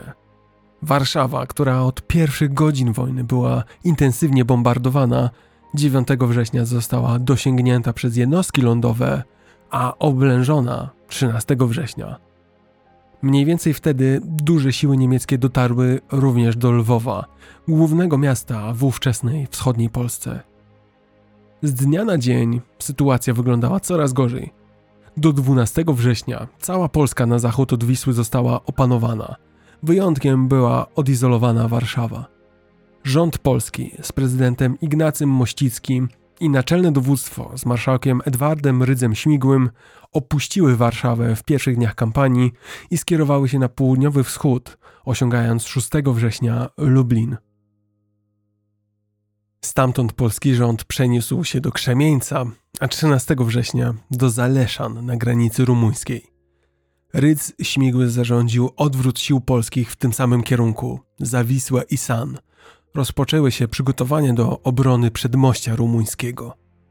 24 września 1150 niemieckich samolotów zbombardowało Warszawę, aby zmusić ją do kapitulacji i przerwania oblężenia.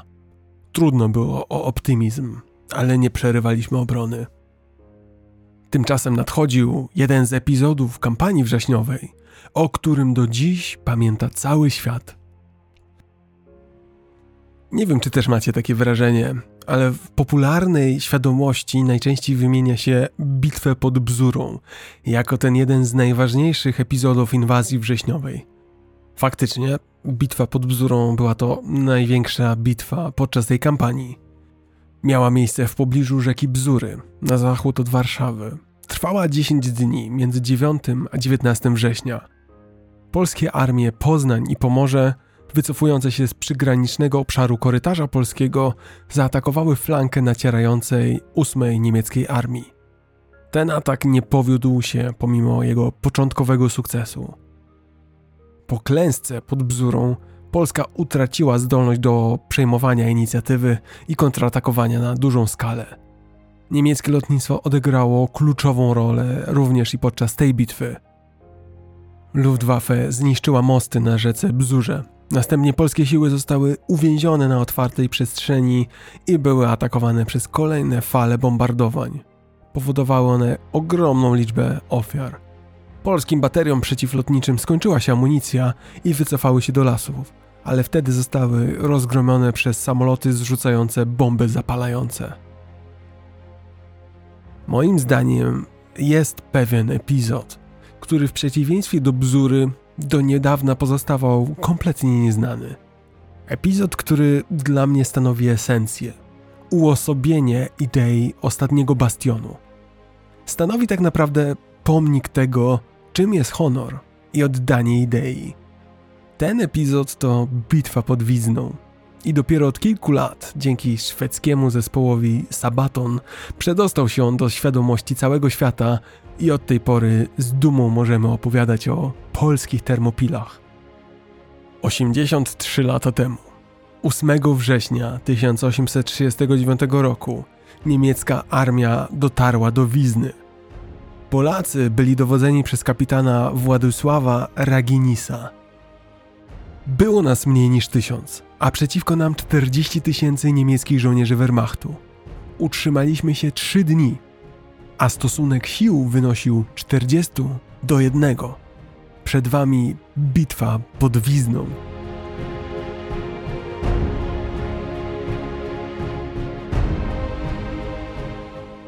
7 września 19 Grupa Armii Północ pod dowództwem generała Heinza Guderiana posuwała się szybko do przodu, próbując przekroczyć Biebrze, czyli dopływ Narwi, na wschód od Wizny. W ten sposób chciano okrążyć polski korpus narwiański, a następnie zbliżyć się do Warszawy od północnego wschodu. Na szczęście tereny wokół Wizny były wręcz stworzone do tego, by się na nich bronić.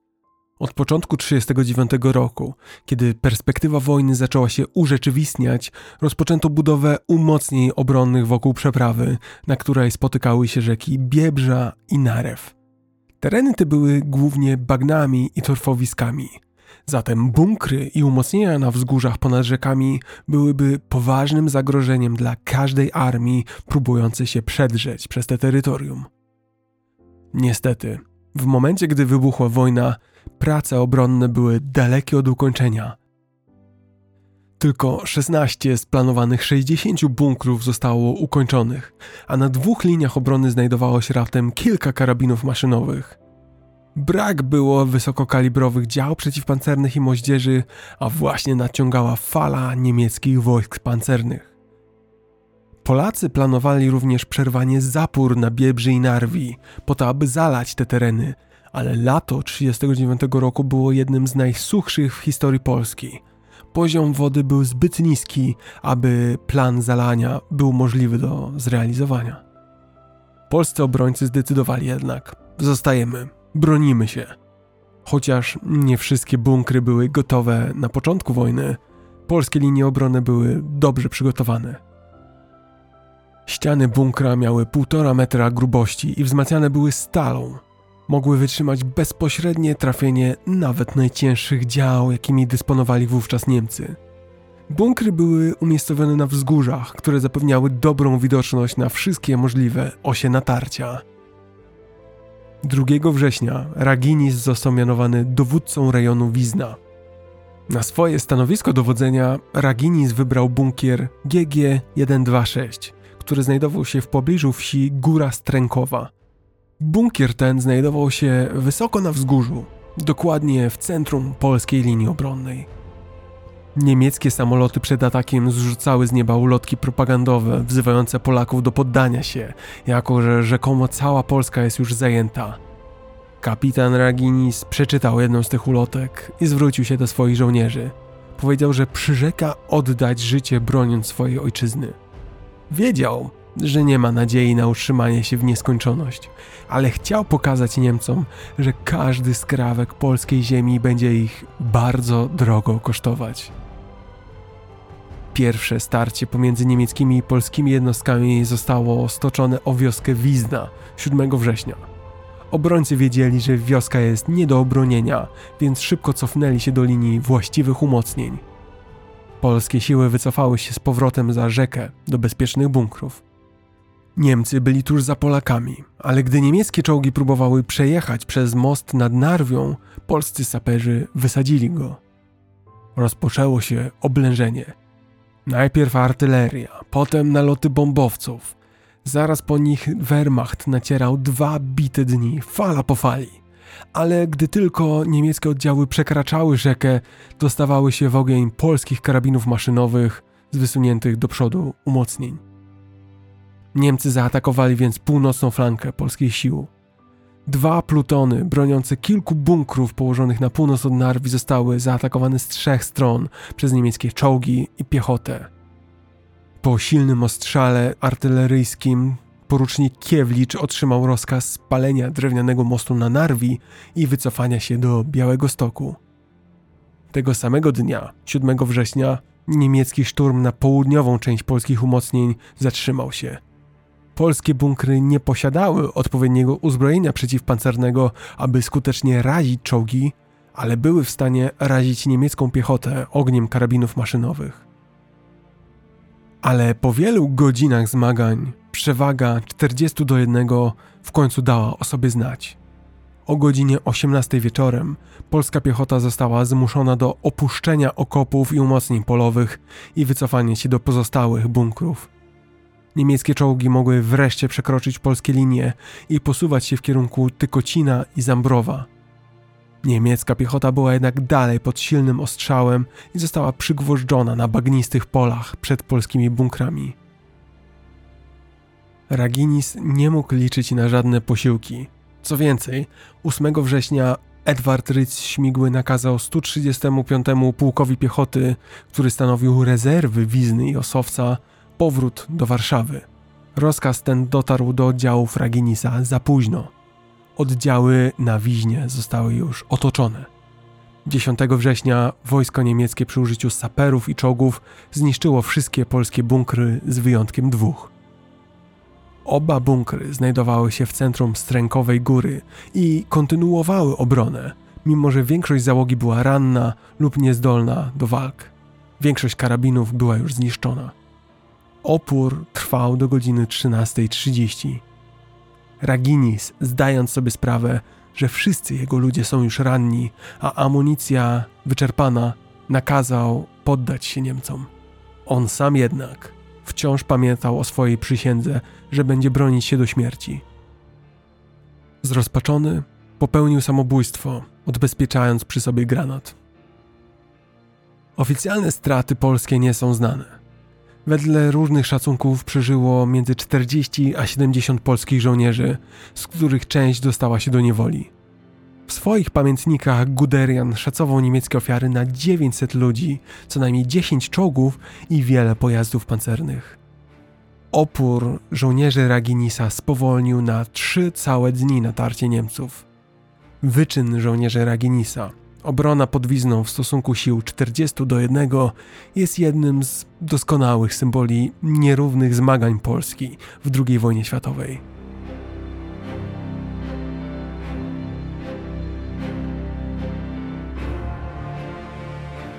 Mamy zatem połowę września, a sytuacja była już bardziej niż zła.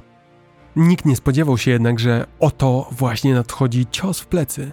Cios, który tę nierówną walkę jeszcze bardziej przechyli na korzyść najeźdźców. Do 17 września polska obrona była już złamana. Jedyną nadzieją był odwrót i reorganizacja wzdłuż przedmościa rumuńskiego. Jednak plany te stały się nieaktualne niemal z dnia na dzień. 17 września 1939 roku o godzinie trzeciej w nocy w Moskwie wezwano ambasadora Rzeczypospolitej Wacława Grzybowskiego. Władimir Potiomkin, zastępca Mołotowa, odczytał polskiemu ambasadorowi notę uzgodnioną wcześniej z Berlinem. Władze sowieckie stwierdziły, cytuję, Wojna polsko-niemiecka ujawniła wewnętrzne bankructwo państwa polskiego. W ciągu 10 dni działań wojennych Polska utraciła wszystkie swoje ośrodki przemysłowe i centra kulturalne. Warszawa, jako stolica Polski, już nie istnieje. Rząd polski uległ rozkładowi i nie przejawia oznak życia. Oznacza to, że państwo polskie i jego rząd faktycznie przestały istnieć. Tym samym utraciły ważność umowy zawarte pomiędzy ZSRS a Polską. I w ten sposób 17 września 1939 roku ponad 800-tysięczna sowiecka Armia Czerwona wkroczyła na wschodnie tereny Polski, łamiąc ryski traktat pokojowy, sowiecko-polski pakt o nieagresji i inne traktaty międzynarodowe, zarówno dwustronne, jak i wielostronne. Polskie władze były w szoku. Nikt nie spodziewał się takiego zwrotu akcji. Sytuacja, dotychczas bardzo ponura, od teraz stała się po prostu katastrofalna. Rydz Śmigły nakazał polskim siłom obrony pogranicza wycofać się i nie angażować w działania Sowietów. Nie przeszkodziło to jednak w starciach i małych bitwach, takie jak bitwa pod Grodnem, gdzie żołnierze i mieszkańcy próbowali bronić miasta. Organizacja ukraińskich nacjonalistów wystąpiła przeciwko Polakom, a partyzanci komunistyczni organizowali lokalne bunty, rabując i zabijając ludność cywilną. Ruchy te zostały szybko zdyscyplinowane przez sowieckie NKWD. Inwazja sowiecka była jednym z decydujących czynników, które przekonały polski rząd, że wojna jest przegrana. Przed sowieckim atakiem ze wschodu plan polskiego wojska zakładał długotrwałą obronę przed Niemcami w południowo-wschodniej Polsce i oczekiwanie na odsiecz zachodnich aliantów. Polskie siły odtąd próbowały posuwać się w kierunku rumuńskiego przedmościa, wciąż aktywnie opierając się niemieckiej inwazji. Od 17 do 20 września polskie armie Kraków i Lublin zostały pokonane w bitwie pod Tomaszowem Lubelskim, drugiej co do wielkości bitwie kampanii. Lwów skapitulował 22 września na skutek interwencji sowieckiej. Miasto zostało zaatakowane przez Niemców tydzień wcześniej, a w połowie oblężenia wojska niemieckie przekazały oblężenie swoim sowieckim sojusznikom. Mimo serii nasilających się ataków niemieckich, Warszawa, broniona przez szybko zorganizowane oddziały odwodowe i cywilnych ochotników, utrzymała się aż do 28 września. Twierdza Modlin na północ od Warszawy skapitulowała dzień później, 29 września, po intensywnych 16-dniowych walkach. Niektóre odosobnione polskie garnizony zdołały utrzymać się na pozycjach długo po tym, jak zostały otoczone przez siły niemieckie. W ostatnim tygodniu września Hitler wygłosił przemówienie już w Gdańsku. Poruszył w nim temat sojuszu niemiecko-rosyjskiego w następujący sposób.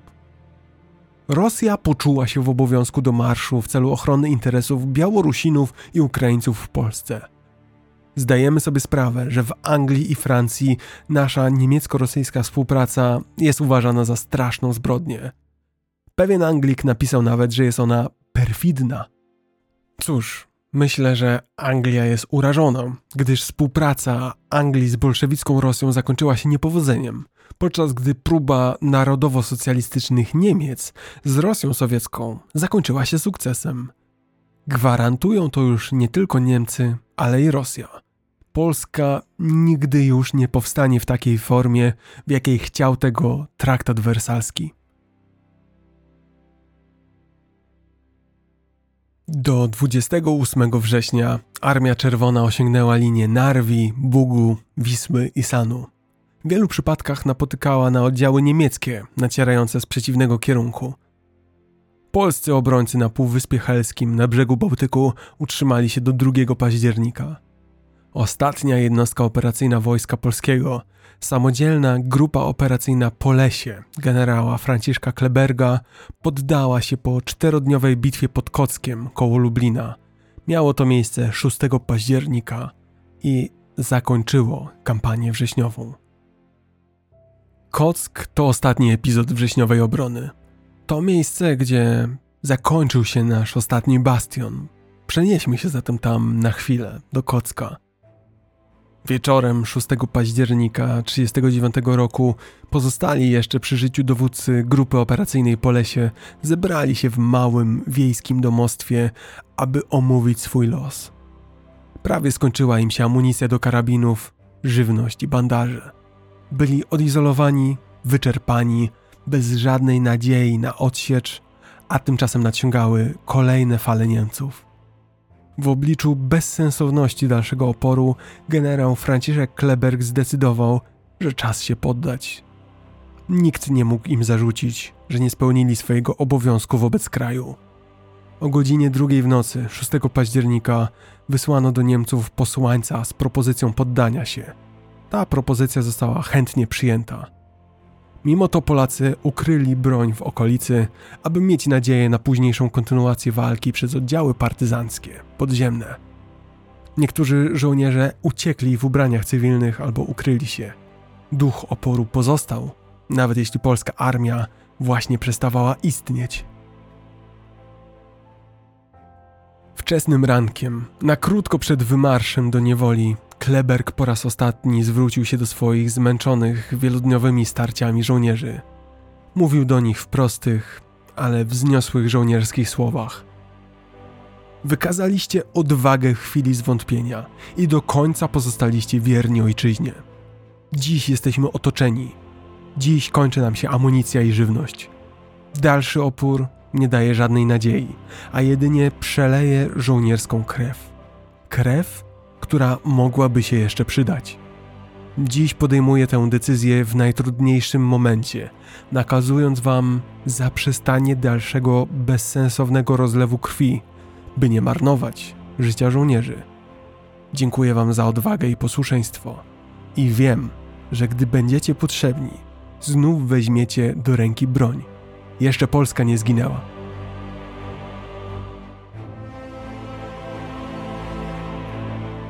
Inwazja wrześniowa była pierwszym rozdziałem Hitlera w jego dążeniu do stworzenia Lebensraum, przestrzeni życiowej dla Rzeszy Niemieckiej.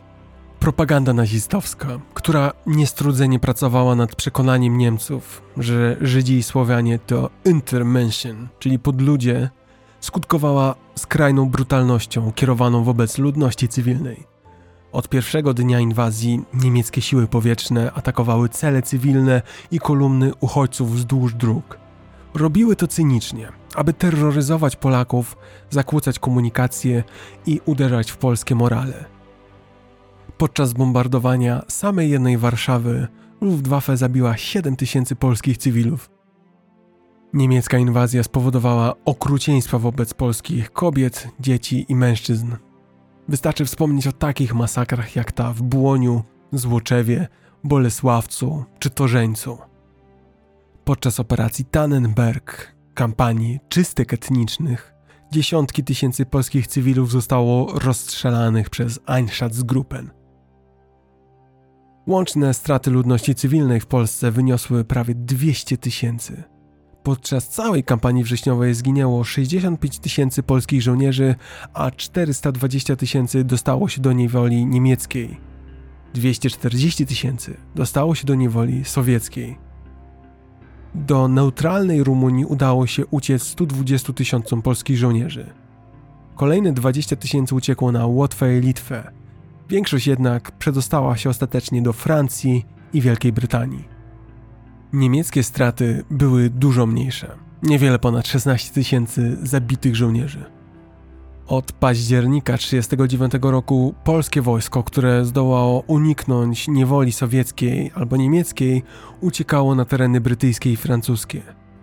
Kraje te były uważane za bezpieczne ze względu na przedwojenny sojusz Wielkiej Brytanii, Francji i Polski – przez Rumunię ewakuowano nie tylko rząd, ale też krajowe zapasy złota, które trafiły na zachód, zwłaszcza do Londynu i Ottawy. 75 ton złota uznano za wystarczające do utrzymania armii podczas wojny.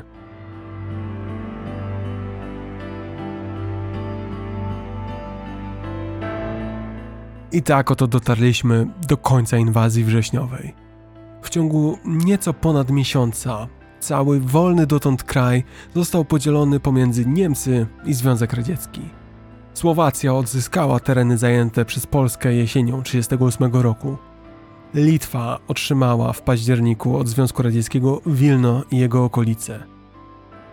W podbitej Wielkopolsce i na Pomorzu utworzono niemieckie okręgi wojskowe. Hitler mianował Artura Greisera na szefa poznańskiego okręgu wojskowego, a Alberta Forstera na szefa zachodnio-pruskiego okręgu wojskowego. 3 października utworzono okręgi Łódź i Krakał, a Hitler mianował odpowiednio Hansa Franka i Artura Seyss-Inquarta szefami cywilnymi. W ten sposób cała okupowana Polska została podzielona na cztery okręgi wojskowe: Prusy Zachodnie, Poznań, Łódź i Kraków. Hans Frank został jednocześnie mianowany najwyższym naczelnym zarządcą wszystkich okupowanych terytoriów.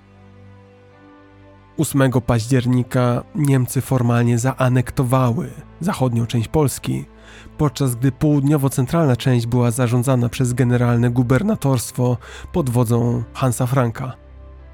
Podczas inwazji wrześniowej wojska radzieckie i niemieckie spotykały się wielokrotnie. Najbardziej znamienne wydarzenie miało miejsce pod Brześciem Litewskim 22 września. Niemiecki 19 Korpus Pancerny pod dowództwem Heinza Guderiana zajął miasto, które znajdowało się w radzieckiej strefie interesów. Gdy zbliżała się radziecka 29 Brygada Pancerna, dowodzona przez Siemiona Kriwoszejna, dowódcy uzgodnili, że wojska niemieckie wycofają się, a wojska radzieckie wejdą do miasta, salutując sobie nawzajem. W Brześciu Litewskim dowódcy radzieccy i niemieccy urządzili wspólną paradę zwycięstwa. Następnie siły niemieckie wycofały się na zachód. Pakt Ribbentrop-Mołotow i inwazja na Polskę zapoczątkowały okres, w którym rząd Związku Radzieckiego coraz bardziej starał się sobie wmówić, że działania Niemiec są rozsądne i nie należy się przejmować tym, że Hitler być może nie zatrzyma się na Polsce. 7 września 1939 roku, zaledwie kilka dni po tym jak Francja i Wielka Brytania przystąpiły do wojny przeciwko Niemcom, Stalin tak tłumaczył w sowieckich kuluarach, że konflikt między Niemcami a aliantami jest korzystny dla Związku Radzieckiego. Trwa wojna między dwoma grupami krajów kapitalistycznych. Wojna o ponowny podział świata, o dominację nad światem – nie widzimy niczego złego w tym, że prowadzą między sobą twardą walkę i osłabiają się nawzajem. Hitler wstrząsa i podkopuje system kapitalistyczny. Zagłada Polski oznacza jedno burżuazyjno-faszystowskie państwo mniej. Jaka zatem jest szkodliwość, gdyby w wyniku rozgromienia Polski udało się rozszerzyć system socjalistyczny na nowe terytoria i ludność? Żadna ze stron konfliktu, Niemcy, alianci czy Związek Radziecki, nie spodziewała się, że niemiecka inwazja na Polskę doprowadzi do wojny, która swoją skalą i kosztami przewyższy I wojnę światową. Wkrótce dla całego świata stało się jasne. Kulminacja połączonych konfliktów w Europie i na Pacyfiku doprowadziła do kolejnej wojny światowej. A to wszystko nieco ponad 20 lat po pierwszej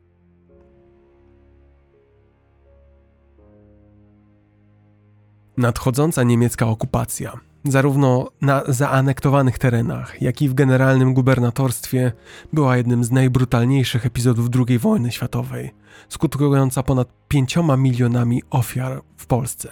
Około 1 szósta całej populacji kraju i 90% mniejszości żydowskiej.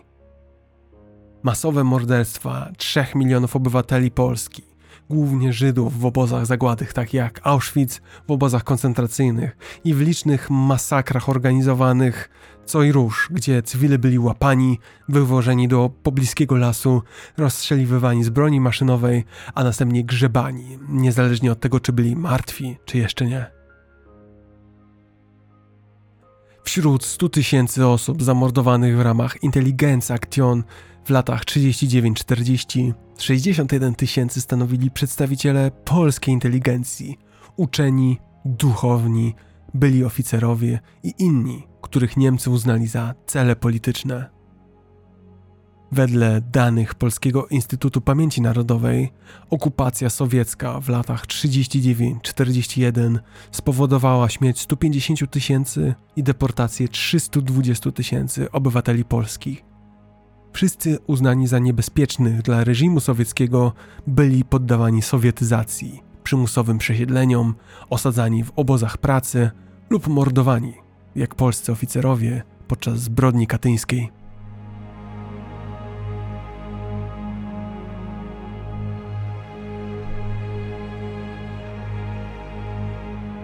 Dzisiejszy odcinek chciałem zakończyć dwiema refleksjami. Refleksjami, które towarzyszyły mi podczas każdej godziny pracy nad tą dwuodcinkową serią. Po pierwsze, jeśli wybierzecie się dziś odwiedzić Westerplatte, zobaczycie ogromny biały napis niedaleko pomnika obrońców. Ten napis zawiera bardzo proste, ale potężne hasło. Hasło to brzmi nigdy więcej wojny. Nigdy więcej wojny. Wydaje się, że Westerplatte, miejsce, które na zawsze będzie świadkiem pierwszych taktów ponurej wojennej orkiestry, ma pełne prawo wzywać, by taka wojna nigdy się nie powtórzyła. Bo przecież wojna to coś rdzennie ludzkiego zwierzęta nie rozszerzają swojego terytorium poza to, co jest im absolutnie niezbędne do podtrzymania życia. Oczywiście, zasoby ziemi są ograniczone i dlatego, gdy kurczy się dostępna ziemia albo zwiększają się potrzeby życiowe, zwierzęta wchodzą w konflikty.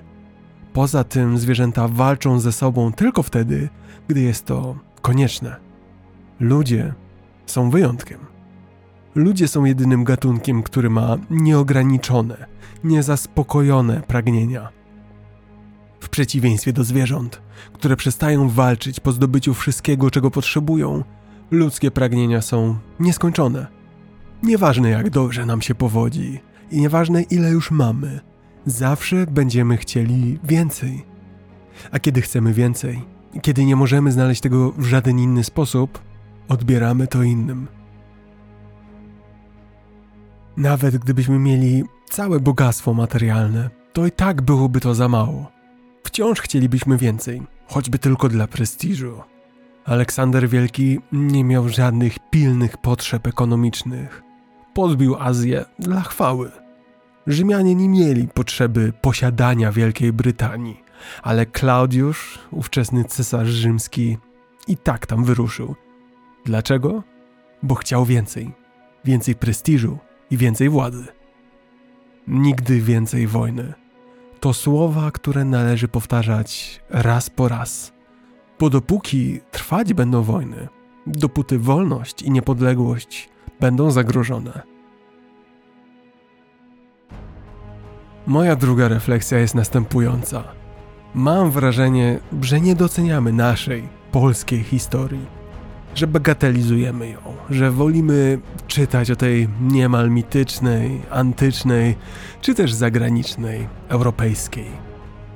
Mam nadzieję, że opowieść o naszym ostatnim polskim bastionie pozwoliła Wam docenić to, jaką perłą w historii powszechnej jest polska historia.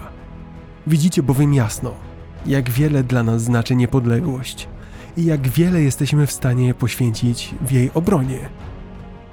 Co zatem powiedzieć, gdy ktoś zapyta Was, dlaczego nasza historia jest unikalna? Doskonale odpowiedział na to pytanie generał Witold Urbanowicz, dowódca dywizjonu 303. Bo my nie błagamy o wolność, my o nią walczymy.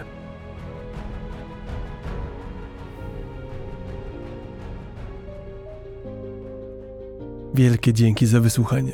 Mam nadzieję, że dobrze Wam się słuchało dzisiejszego odcinka. Jeśli czujecie, że chcielibyście w jakiś sposób dać mi znać, że to co robię stanowi dla Was wartość, zajrzyjcie na patronite.pl łamane na podcast historyczny. Dzięki temu dołożycie cegiełkę do tego projektu, do podcastu historycznego. A co więcej, przed każdym odcinkiem wyślę Wam dodatkowy materiał, prolog do odcinka, dedykowany wyłącznie dla patronów. Byłoby super, gdybyście podrzucili ten podcast komuś znajomemu, komuś, kto lubi słuchać o historii. A na koniec, w wolnej chwili, wejdźcie proszę na YouTube i zostawcie komentarz oraz subskrypcję kanału. Dzięki temu jest szansa, że ten podcast zostanie polecony komuś, kto jeszcze go nie zna. Jeżeli zaś słuchacie na Apple Podcasts czy Spotify, również możecie zostawić opinię i recenzję. Będę za to naprawdę wdzięczny. Tak również mi pomagacie w dotarciu do innych słuchaczy. Jeszcze raz wielkie dzięki za wysłuchanie. Słyszymy się już niebawem. Do usłyszenia. Dobrego dnia. Cześć.